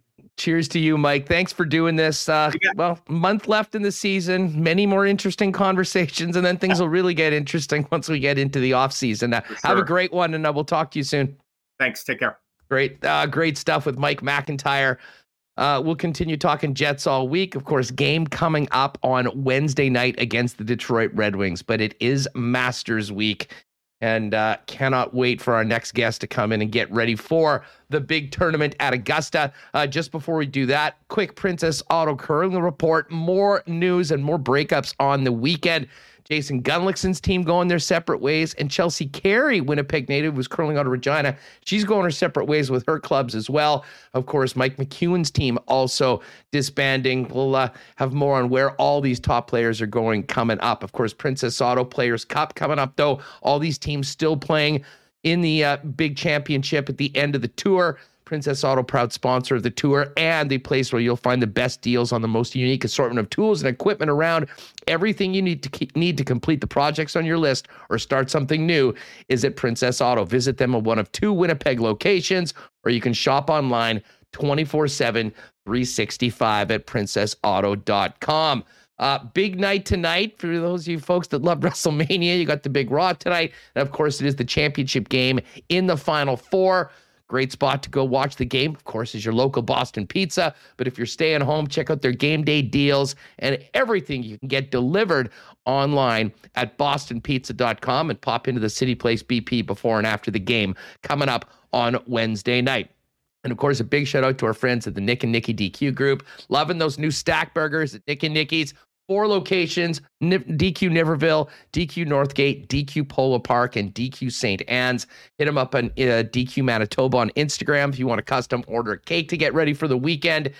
And uh, if you don't want to go out, good news for you folks in Winnipeg, Polo Park, St. Anne's, and Northgate, all available on all of the delivery apps. You can get your DQ from Nick and Nikki delivered without getting out of the house. All right, let's get ready. We've talked a lot of hockey so far today let's get ready for the main event of this week. And that, of course, is Augusta. And who better to do it with than our guy from SportsGrid TV, Mr. Dubsy himself.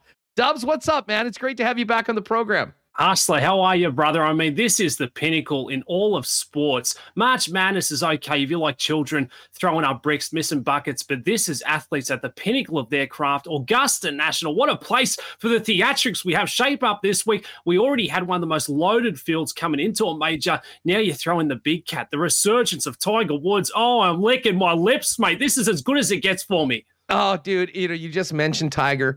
I honestly thought that when he had that car accident, I mean, the only time we'd ever see him is maybe teeing it up with Charlie in those uh, in those fun father son events that he was in right now. Yeah. And I was very nervous. I mean, I knew uh, we saw the plane. What? He's going to Augusta. What's going on here? You don't want to get your hopes up, but my hopes are officially up. I mean, at this point, Dubbs, with not hearing anything to the contrary, if he doesn't tee it up on Thursday, I'll be both surprised and very disappointed. What are you hearing about Big Cat? Mate, he's playing. The only decision he needs to make is what shirt he's wearing Thursday, and the swing looks good. Uh, the speed's back there with the driver for me. And look, you know, we saw him at the PNC Father Son. We saw him pop up at the the uh, the Genesis Riviera Invitational. I think it was a matter of just seeing how the media are going to respond to him. Are they going to ask the hard hitting questions? I think the golf game is sneakily in a very good spot. I mean, this is a guy who doesn't know anything else but golf. He's wired differently. You don't think the last 12 months during rehab, he's out the back of one of his, you know, six golf holes working on the short game. And that's where the confidence comes from. So I think from what I'm seeing, he's going to peg it up. And by God, I think he's going to be a shot here of making the weekend. I don't think he can win it. I think what we've seen from the last couple of years since Tiger's been gone is a plethora of these young guys, so talented, not afraid to win on the biggest stage. They've taken it to a new level. You know, guys like Cantlay, Scotty Scheffler, Jon Rahms. So for Tiger, he's going to have to find his best stuff and then some. But hey, what a tournament. Course is looking fantastic. Tiger's out there on the practice field. I think he's meant to drop a press conference pretty shortly here, and I think we get the big thumbs up. Well, you know, all saying that though, if he does get to the weekend and he's somehow in contention, there's something about Eldrick in a red shirt on Sunday afternoon at Augusta. National that no one has had an answer for so far. Yeah, yeah, it, it's absolutely filthy. The only thing I'm concerned about is if he gets the late tee time Thursday, early Friday start, that's going to be very taxing on him. And we haven't seen him play, you know, competitive reps to it was back here in 2020. So again, that's going to be a different beast. But with so much adrenaline, so much attention, I think he can feed off that, harness it in the right way. And for all these young guys, all these gunslingers who think they're all this and that the world of golf, it ain't nothing like going up against it with Tiger Woods on a Sunday at Augusta National. I think he's still got that scare factor, not what it used to be. But geez, if he can find his way into the tournament, anything can happen. I think they've still got him listed at 55 to 1, but I've seen stranger things, that's for sure. He's got the golf IQ, he's got the course history. This week at the Masters, it counts for a lot more. That's what he's going to lean on. Hey, you know, we like to dabble and uh, throw a few sprinkles down. We'll get to the, the book in a minute, but I don't know what number we could have got last summer when Phil Mickelson was winning the PGA championship, that we'd be here in April and Tiger would be in the field and Phil wouldn't be. I mean, what's up with Phil? I mean, I, why do you think he's not here right now? And I mean, obviously, there's more to it with everything that came out of the uh, Saudi fiasco. Yeah, and look, the thing with the PGA Tour is they're very secretive. They're very old school. I wouldn't be surprised if Mickelson's copped a suspension we're just never going to hear about. So I think that's why he's not in attendance. But, you know, I've heard some great stories about Mickelson at Augusta in the years prior. We turn it back to when he was a young fella. He showed up there for a practice round. He's like, okay, anyone looking for a money match here? Like, no, no, no, Mr. Mickelson, we don't gamble here on the grounds of Augusta National. He kept it up. Anyway, found two members. I think they're playing off 12 and 13 handicaps. He went out there they waxed him for about 100K. He comes in the clubhouse after. He's like, I'm not paying you. You guys are sandbags. Those handicaps aren't legit. He storms off. The chairman of the club comes after him. He's like, Mr. Mickelson, uh, just, just a quick reminder here the Masters, it's still invitational only. He paid up. The following year, he returned, got the breakthrough win, and took home the green jacket. So for Mickelson, I think it's a question of has he been suspended? But with the LIV Saudi Golf League, all that fiasco, I mean, the timing, it's a little suspect. Tiger pledges his allegiance to the PGA Tour. He makes a comeback and they've promised him full immunity. No one's going to ask the hard hitting questions, but the big cat is back, and that's what we want to see. For poor Lefty, I mean, talk about shooting yourself in the foot. I just shake my head at Phil Mickelson. It's a bit of a sad affair right now. No, it really is. I mean, he went, I mean, I'm not sure his marketability and popularity, which always were sky high, were ever higher than they were not even a year ago. And yet, um, yet here we are. But listen, we're gonna be talking a lot about Tiger. Probably won't be a lot of talk about Phil on the weekend, but it's not just about those old veterans. You mentioned how great the sport is right now. Let's take a look at the uh, at the odds board over at Coolbet. We'll go through all the odds later on, but Jon Rahm right now looks to be the uh, odds-on favorite at 12 to 1. And then you got Justin Thomas at 14. And very interesting, your guy, Cam Smith, 17 to 1 after that big, big win earlier this season at the Players. And Scotty Scheffler, the new number one player on the world who has been better than everyone. What do you make about those guys at the top of the odds board? And uh, who's the favorite in your mind, Dubbs?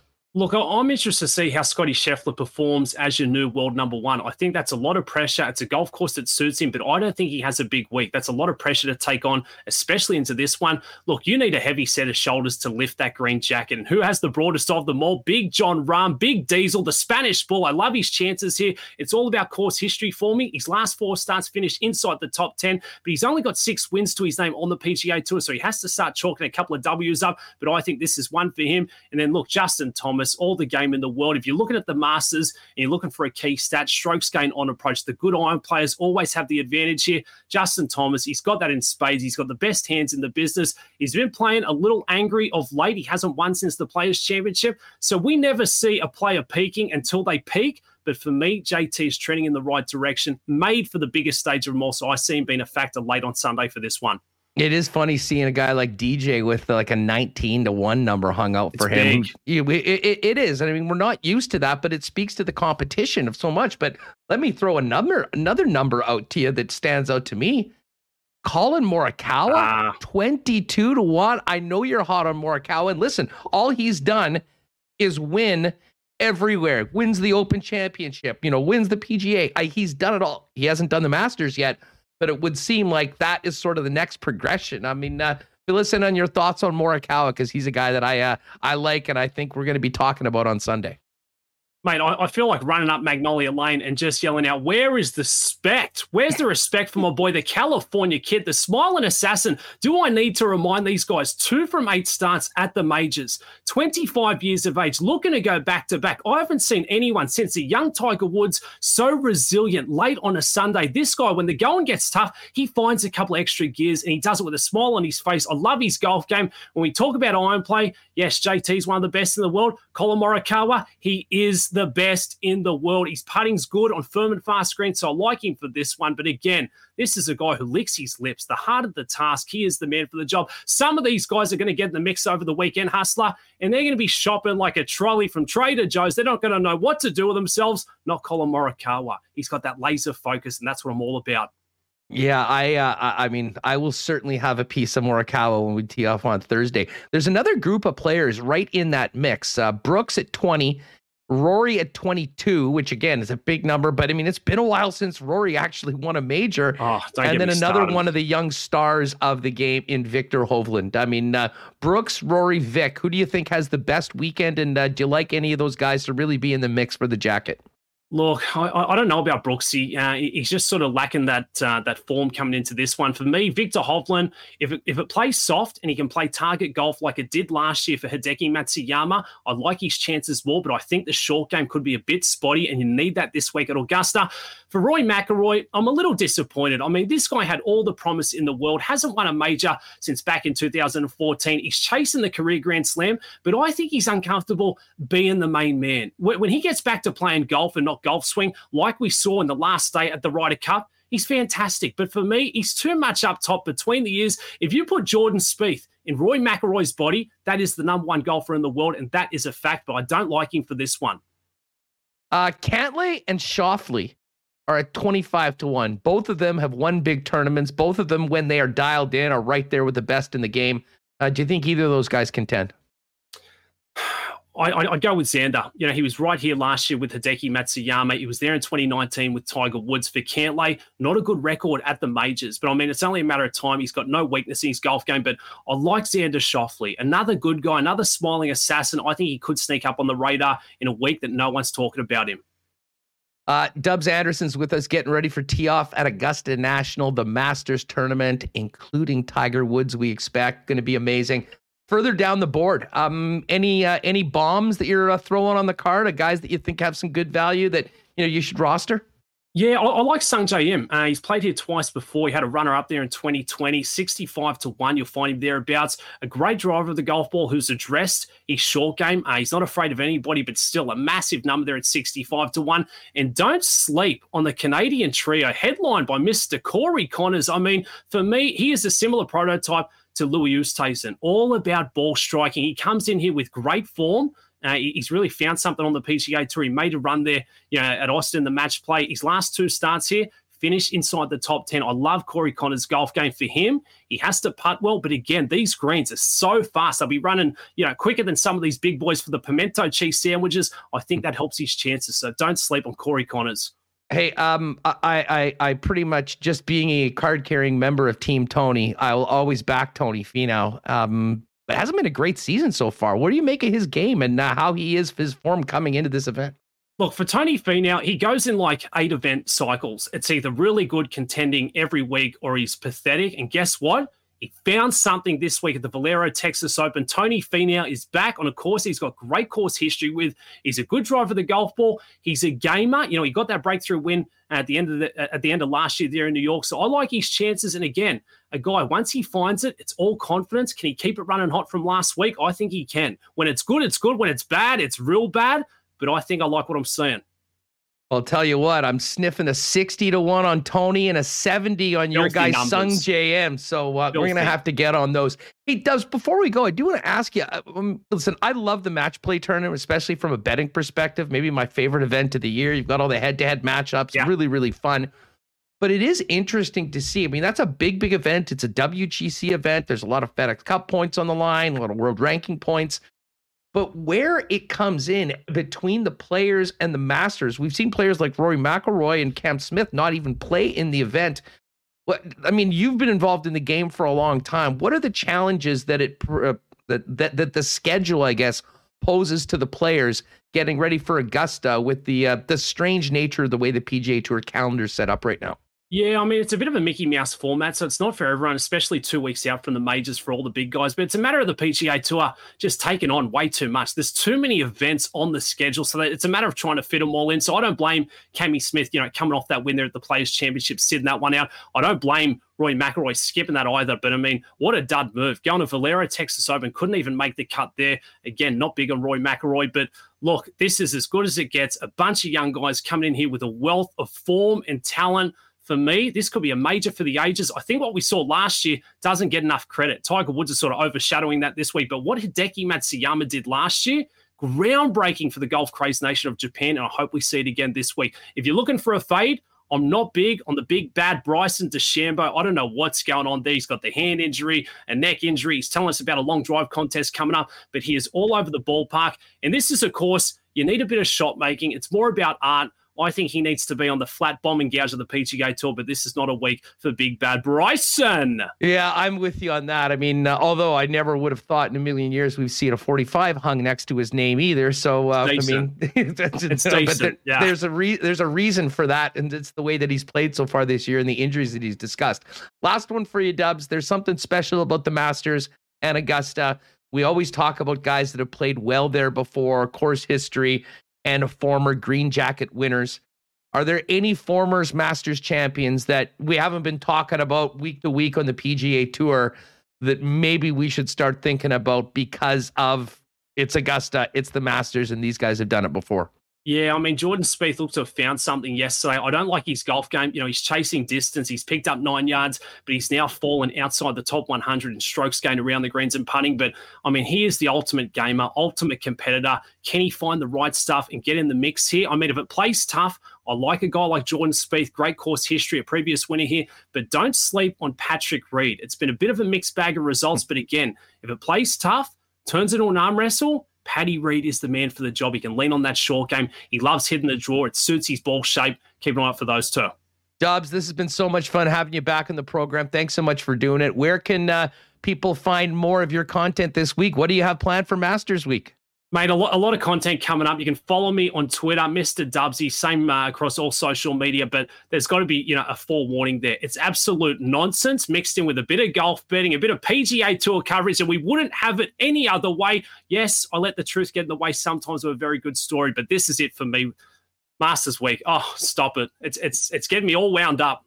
Are you going to be jumping on with uh, our good pal, Mr. Gabriel Morency, at some point this week? Of course, with the mayor Morency. Wouldn't have it any other way. Talk a bit of shop. And look, this is going to be a great one in the live betting as well, playing out for four days.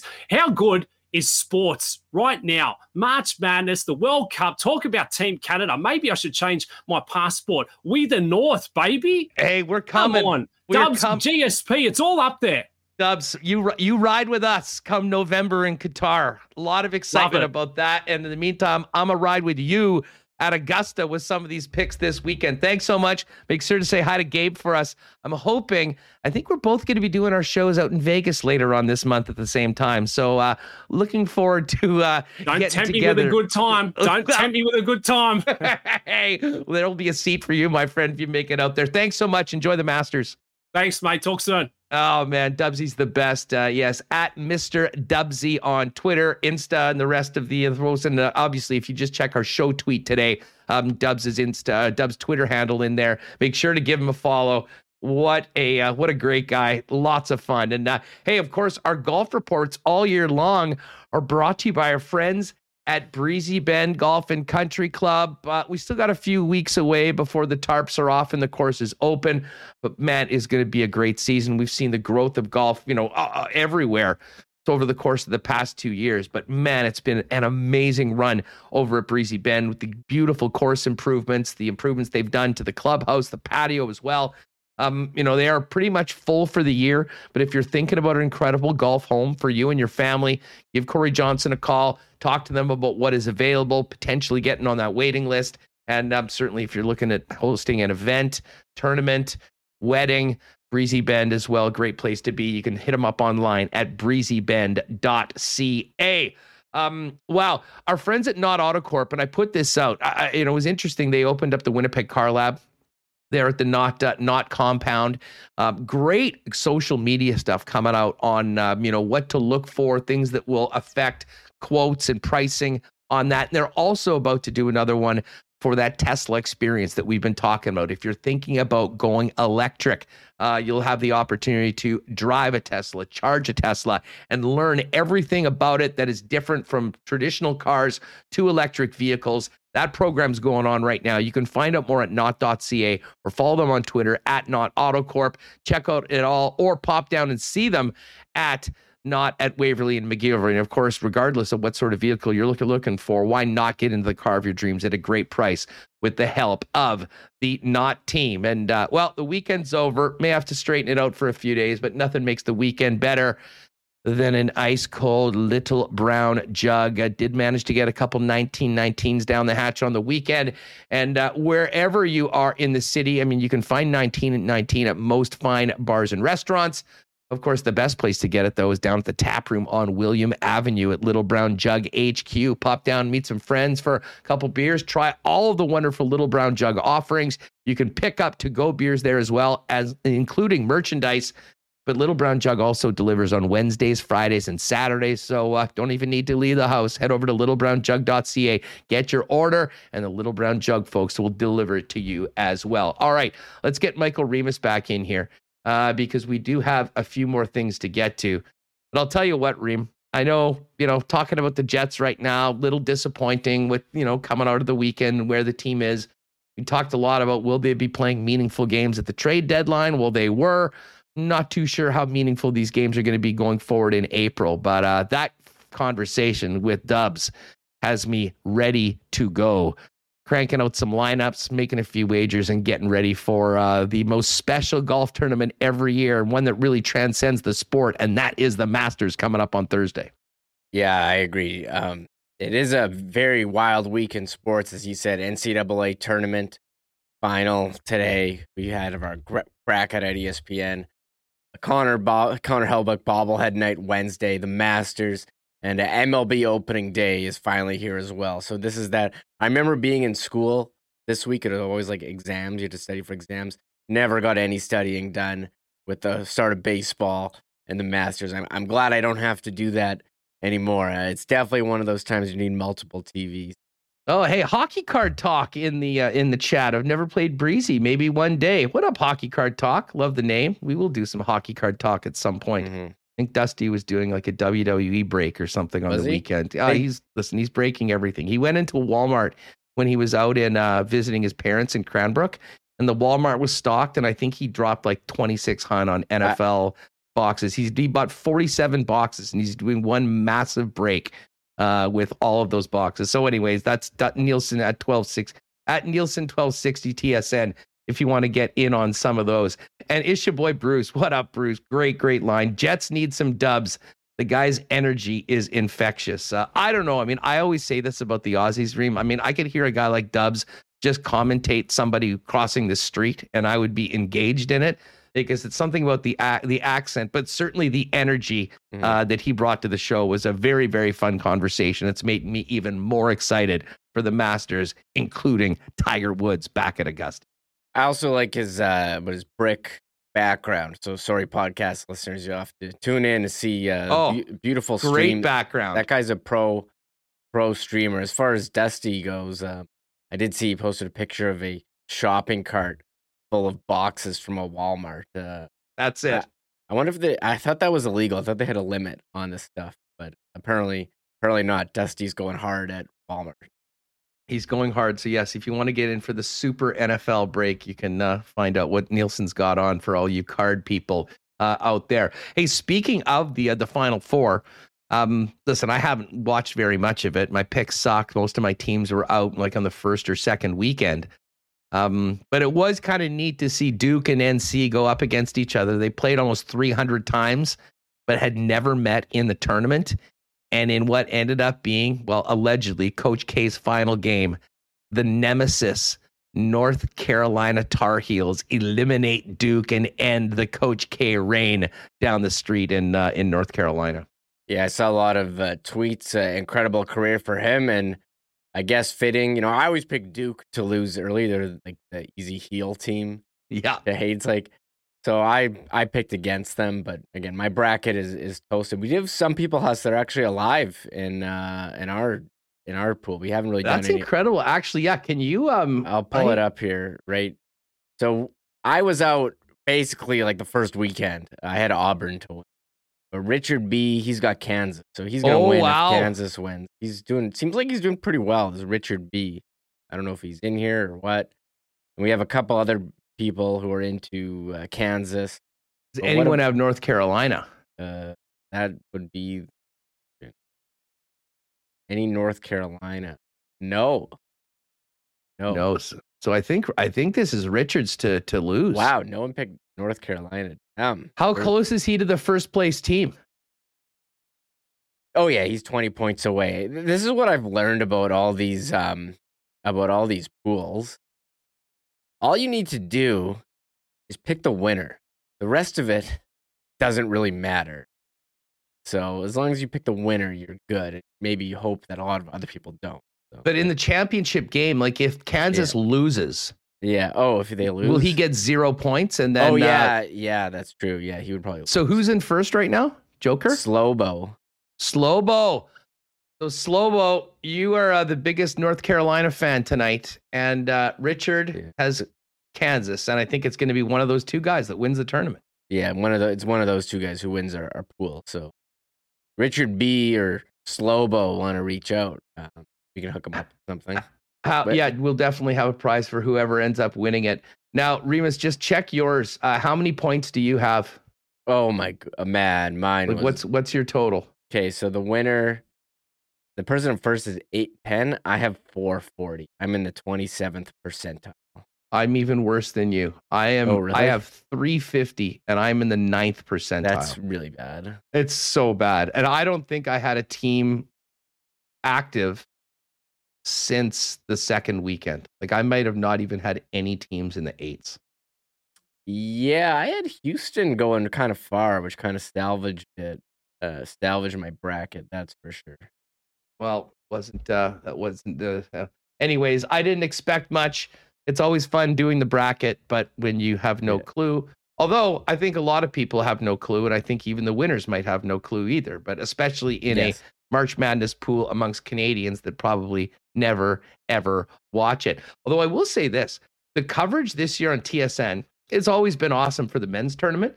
Um, there's been so many of the women's games on as well, and uh, South Carolina winning that women's game over uh, hometown hero Paige Bueckers coming back to Minnesota playing for UConn, and UConn has been the powerhouse.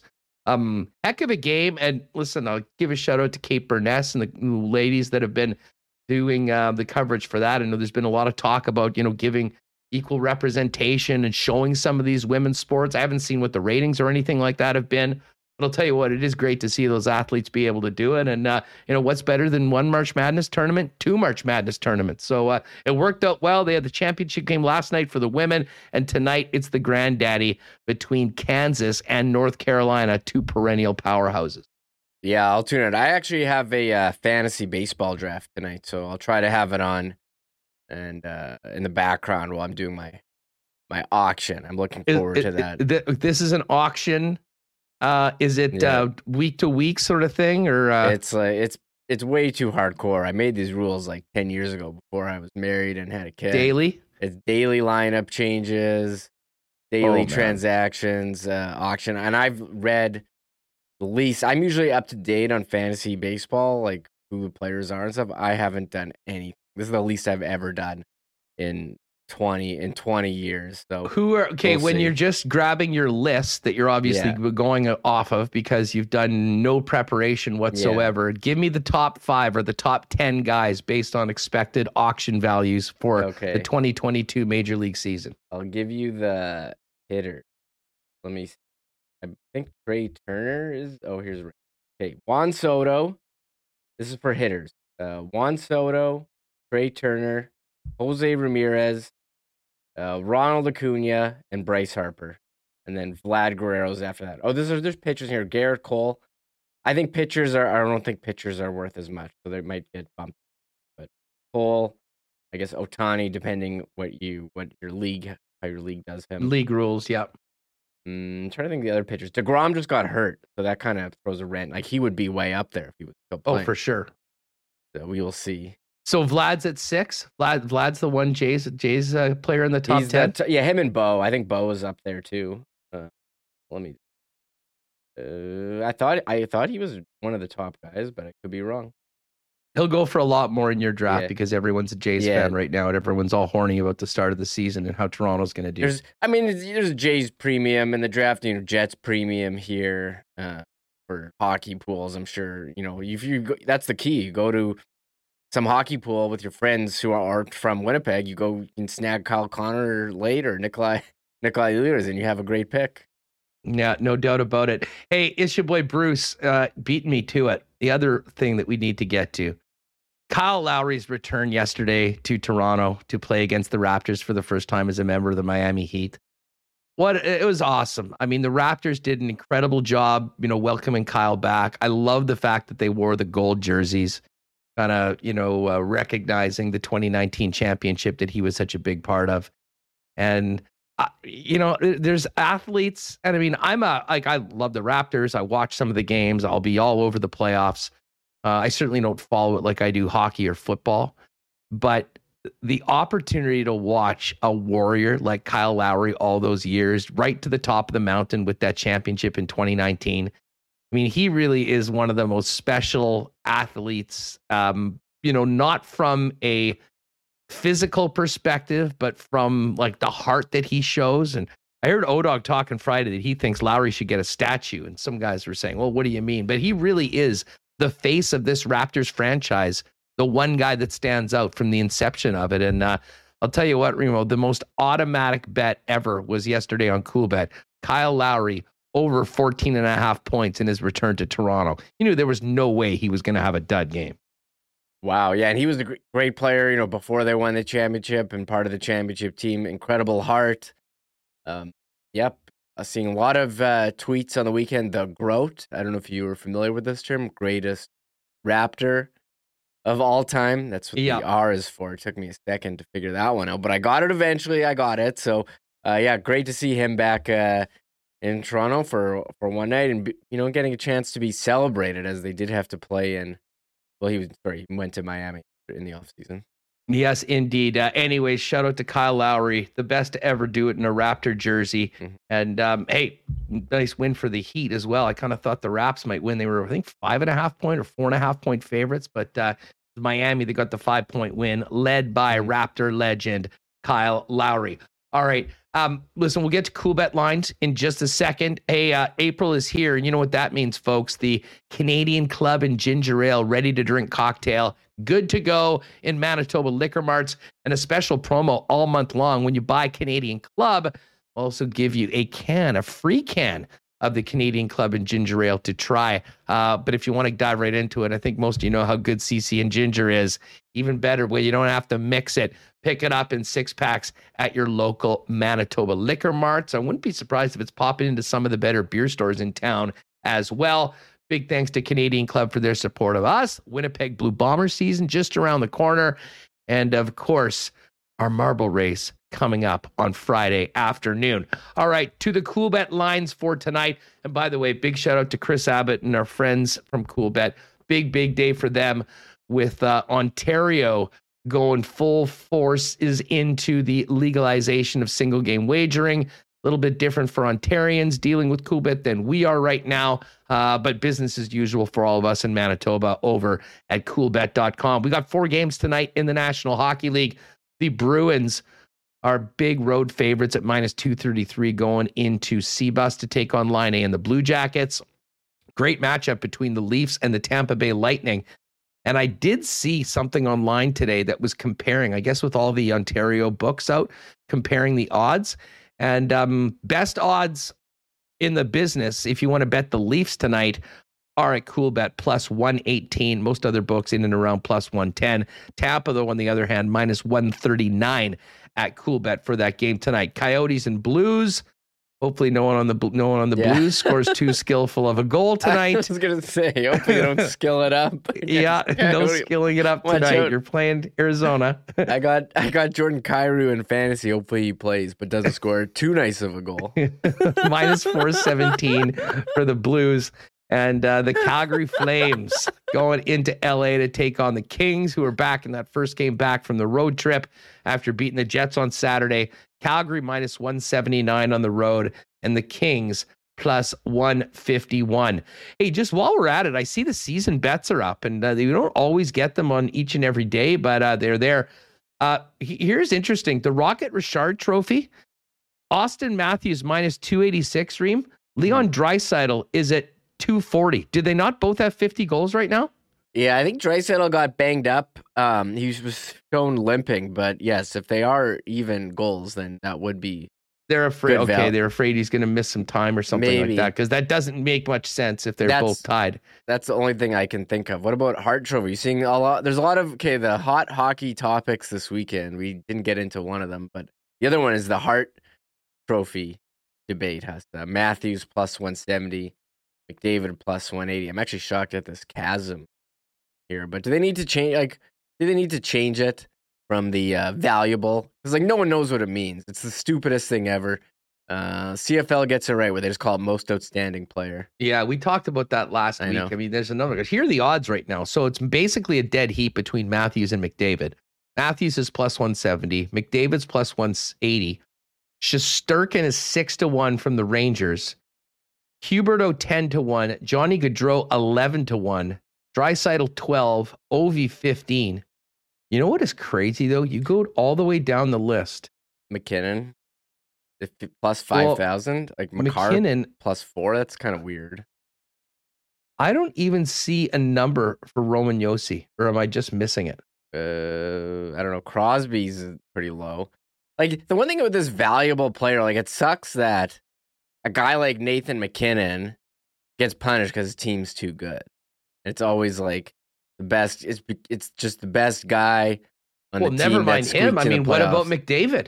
I mean, a lot of people, and Dusty was pointing this out today. People say, well, you know, with such a great season from Draisaitl, does that take away from the value, uh, the Yes. value of the of the other player? And I mean, there's certainly an argument to be made for that. But as um, as Dusty said, well, doesn't Matthews play with Marner? And Martin's in the top five in scoring too, so it's a pretty similar situation. You know, I'll, I'll be honest, and again, I cannot believe that Roman Josi's not on this list right now because um, you can certainly make an argument that Roman Josi is as valuable to his team as any other player in the National Hockey League. And while we're looking at mentioning Josi, this Norris Trophy number still is a head scratcher. Last week when we talked about it first, it was Makar minus 333 and Josi was plus 300. Uh, is down to plus 250, but I think that's still great value on Josi. to me, that's a pick 'em right now between these two clubs, uh, those two teams. And I'll tell you what, if we're talking about recency bias, the recency bias will certainly be in the favor of Josi, depending on how he finishes, because he has been on fire for the better part of the schedule coming out of the All Star break. Yeah, I uh, I'll agree with that. Uh, Manny Fran had a good comment in chat, like, why isn't Marner taking away from Matthews' votes? I mean, Marner's having having an awesome season. Is because it's probably because he's not uh, in Justin Bieber's corner at UFC. That's probably why Matthews is taking away all the attention. and people don't like Mitch Marner's contract in Toronto. I'm sure. I'm sure those are the reasons. So, if you had a vote, who are you voting right now? Like, if you had to put in the, uh, if you had to put it in uh, today, it's hard for me not to just give it to McDavid. Really, really hard. Uh, just, he's just he's the best player. What he's the best player. I know. I guess there's a debate now with him and Matthews. Uh, I just think he just puts. Uh, he's just the most value. If it's most valuable to his team, I think McDavid to the Oilers. I think they're done without him. So I'm going McDavid. Yeah, I mean, listen, I think you could say the same thing about Matthews too. And yeah. again, I know we're sort of picking you could, straws. You really I mean, could. 50 goals, 50 goals with Matthews, and Matthews.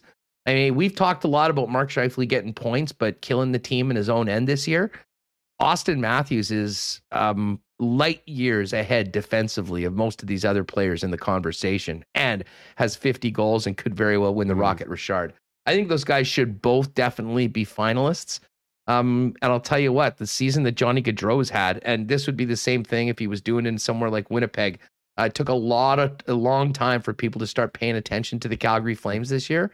And um, the season Johnny's had is it might get overlooked by the voters, but I guarantee you it will not be overlooked by his agent and general managers when they get to the offseason and he's got to sign a new deal. Th- this was crazy to me. Johnny Gaudreau plus 48 in plus minus, leading the league, which, uh, Uh, you know, him and Elias Lindholm, their whole line is up there, which just shows you how much they've they've dominated. That's that's pretty crazy. And I think by comparison, Mark Scheifele as well, minus minus 17. It shows you, you know, how, how good of a player Johnny Gaudreau has been been this season. So I, I agree. He's been he's been pretty awesome. Everyone I don't envy the, the guys that have to cast the ballot this year afterwards and no. then defend their choice because I mean I don't know whether there's really a wrong answer right now, but there's certainly a number of guys that are deserving of it. Well, maybe we'll see what happens in this final month of the season mm-hmm. and how that might change things. Again, if you do want to, Bruce, come on, um, if you do want to uh, make a wager over at Coolbet, whether it's on the Masters, um, oh, and by the way, I guess I sort of went through those for uh, with Dubs uh, but yes, the Masters is up right now. Jon Rahm is the favorite for the event, and uh, Justin Thomas coming up at it's Rahm 12, JT 14, and then uh, Am Smith and Scotty Scheffler at 17 to 1. Um, you can check out that entire list and uh, think about a few of those long shots we talked about. Sungjae Im, Tony Finau, and I love Dub's suggestion of Corey Conners they'll probably be getting a little sprinkle as well. We'll have some more Masters talk in the next couple days before they tee it up on Thursday over at Augusta. And again, use the promo code WST at coolbet.com for your first deposit if you haven't made one before, and we'll double that deposit up to $200, uh, a 100% bonus. Big thanks to Chris. And again, congrats to the boys on everything happening in Ontario today. All right, Remo, before we go, um, I did want to leave this because I know there's some people that aren't as uh, fond of the art of sports entertainment. But um, your thoughts on WrestleMania overall? I mean, we've got a little bit more time right now. To me, I still can't believe how awesome Pat McAfee was. I'm a big, big McAfee guy. Um, with what he's done off the field, retiring as a Pro Bowl NFL player and creating, um, you know, his show, his brand, everything about it. Now doing commentary for the WWE, and stealing the show last night in a uh, a match at WrestleMania. Well, I joked that I was feeling like uh, like it was 1999 on the weekend. I watched on Friday. I watched uh, Red Hot Chili Peppers with John Frusciante on the Jimmy Kimmel and Jimmy Fallon, and then I'm watching Stone Cold Steve Austin headlining uh, WrestleMania. And you know, um, yeah, I thought Sunday night there was the Pat McAfee match, which was, I mean, he's awesome. Mean, coming out with the Dallas Cowboy cheerleaders, hunting the football, uh, and then Stone Cold Steve Austin on Saturday and Sunday. Now Saturday was the Kevin Owens, and he came out, and I think you weren't really sure how he was going to go. And I think early on it looked not great. Um, this is a 57 year old guy in the ring, but when they got to the outside of the ring, and he took what he put his head into the turnbuckle. One time I was like, oh man, that looked pretty legit. And then he got suplexed on the concrete. I was like, oh geez. He uh, grabbed his head. I'm like, oh my god, uh, uh, did he did he take that one right in the dome? Um, yeah. because that that is somewhat dangerous. Yeah, but then you know Stone Cold went and gave him the double suplex, uh, you know, ride around on the ATV. Uh, it was pretty awesome. So I was shocked. I was shocked at you know that he was able to do that. Fifty-seven years old, but to do it, I think you know Dallas, Texas. He's from Texas, Texas Rattlesnake. In front of a pack crowd, I think it was around eighty thousand, not quite hundred k in Jerry World. I mean, you don't turn that down. I'm sure he got paid pretty well too, but hadn't been in in-ring action uh, for quite some time. Uh, last match was against The Rock, so I mean, usually comes out, you know, does a couple of stunners, but never an actual actual match. So it was pretty impressive. Uh, you know, when well done. I didn't actually didn't know that Kevin o- Kevin Owens was Canadian, and I didn't know Oh, that, he was- yeah. that he was French too. I had no idea. Marieville, Quebec, very Yeah. bilingual, bilingual star, and for my money, one of the best guys on the microphone. I mean, his disses of the people of Texas. I mean, Yeah. playing the heel was absolutely top drawer. I mean, honestly, I like that stuff even more than the actual quote unquote wrestling. Just the, you know, the uh, hilarious comedy that comes with insulting seventy five thousand people at once. Uh, but yeah, he was great. Stone Cold was awesome. The Vince fiasco was amazing. The, the best part of the whole thing was the way McAfee took this took the stunner though from Stone Cold. I mean, that was absolute art. Uh, main event last night did end, I think, prematurely because I think Roman Reigns literally had his shoulders separated by Brock Lesnar in that Kimura move or whatever, and they had to end it quickly. Um, but to me, I think Saturday actually stole the show from Sunday. And I know Waiters was just asking, yeah, Cody Rhodes back after his time with AEW, returned to the WWE, beat Seth Rollins. But uh, overall, I'm with Mike McIntyre. It far exceeded my expectations and uh, was a really, really fun weekend. And uh, was nice to have something fun and enjoyable to watch coming out of that hockey game downtown on Saturday night. Yeah, I, I agree with you, and well said by waiters and chat. Stunners and beers uh, never gets old. I yeah, watching the style of people being on the receiving end of the stunners. You said Pat McAfee and uh, who was the guy who took it on Saturday? Um, the announcer. I don't know that guy. He was in the suit. Oh, Byron Saxton. Yeah, he took it pretty good, and so did um, Austin Theory as well. So, uh, yes, 57 year old Stone Cold Steve Austin, 76 year old Vince McMahon. I mean, there were some other. I wanted to watch this Johnny Knoxville match. I'm a big jackass guy. It sounds hilarious. And, um, but who else? Cody Rhodes came out. Yeah. Yeah, when Kabilis, Logan Paul heel status was great. He and the Mhm. Miz were awesome. They were going up against the Mysterios, who, of course, their legendary friendship with uh, Eddie Guerrero, the late Eddie Guerrero, and Logan Paul did all of Eddie Guerrero's moves, just inciting the really? fans. People were going crazy at it, and uh, they ended up winning. And hey, shout out to anyone that was with us on Friday when we were looking at the betting odds for WrestleMania because if you followed some of those picks, you ended up doing quite well. Charlotte, remember we talked about Charlotte Remo plus 450, cash that, beat Ronda Rousey. Bobby Lashley plus 135, he won, and the plus 106 on Logan Paul and The Miz also came through as well yesterday. So, uh, I mean, again, low limits. I mean, it is sports entertainment, but it was a lot of fun to be actually winning bets as well as watching WrestleMania. I saw a promo for like DraftKings during WrestleMania when they're like, "Yeah, join our pool where you can predict which move is going to be performed first in the main event. Is it going to be the F5 or the spear?" I was like, "Oh my god, this is what they're doing! Like, holy, we could be in for some trouble here if you can bet on sports entertainment." Um, before everyone everyone leaves, and you know now that we're talking wrestling, do you want to bring it back to the one hot hockey topic of the weekend we never touched on. Keith Yandle, the Iron Man streak ended. Oh yeah, what With a healthy- nine eighty nine? Healthy scratch. Couldn't didn't let him get to a thousand. People are hot. I don't know which one's more polarizing, this one or the uh They're hot. The They're hot. That listen, I'm with Mike Rupp, and I don't know if you saw Mike Rupp's take on this, but they have cheapened this record both by playing Keith Yandle way past they when they should be playing him in Philly for a team that's season over and needs to play some younger players. And I'm not sure whether Yandle is legit in their top six, but the Coyotes did it too.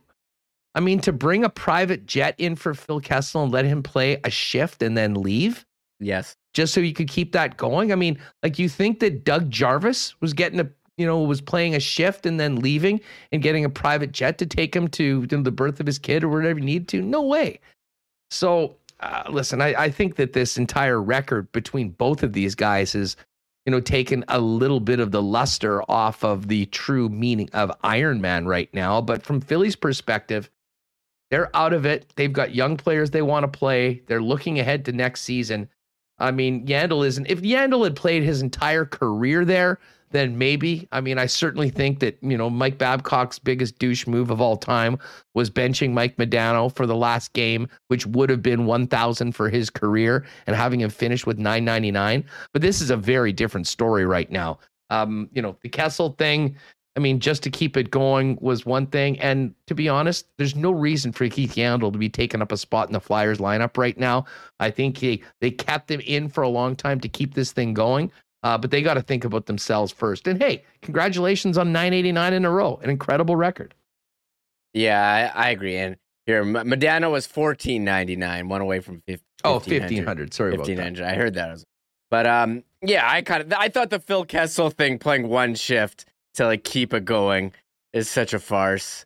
And um, Keith Yandle seemed like he's been you know fringe guy for a while, and they want to try other guys, and this like record is like holding them hostage on what they want to do. Now you know it's.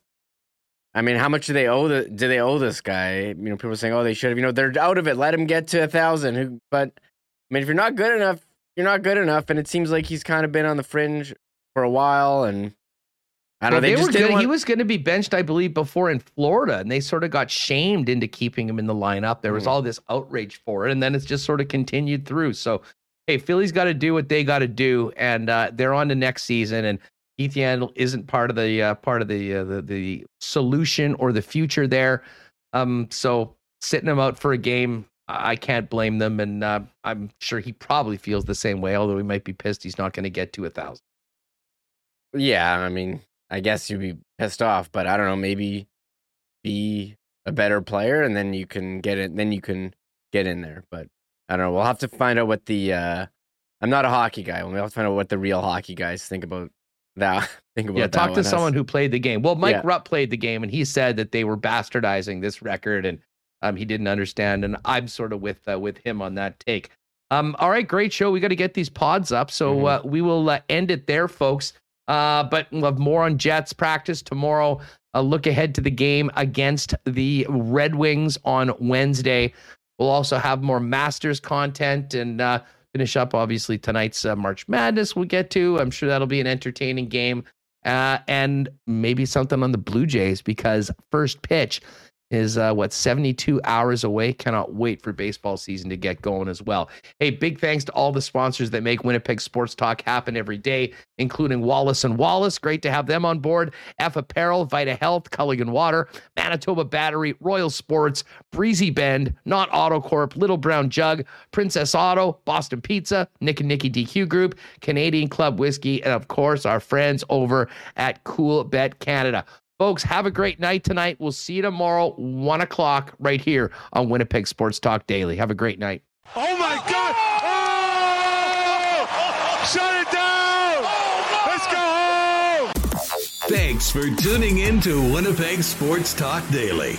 Make sure to subscribe on YouTube and your favorite podcast feed at winnipegsportstalk.com.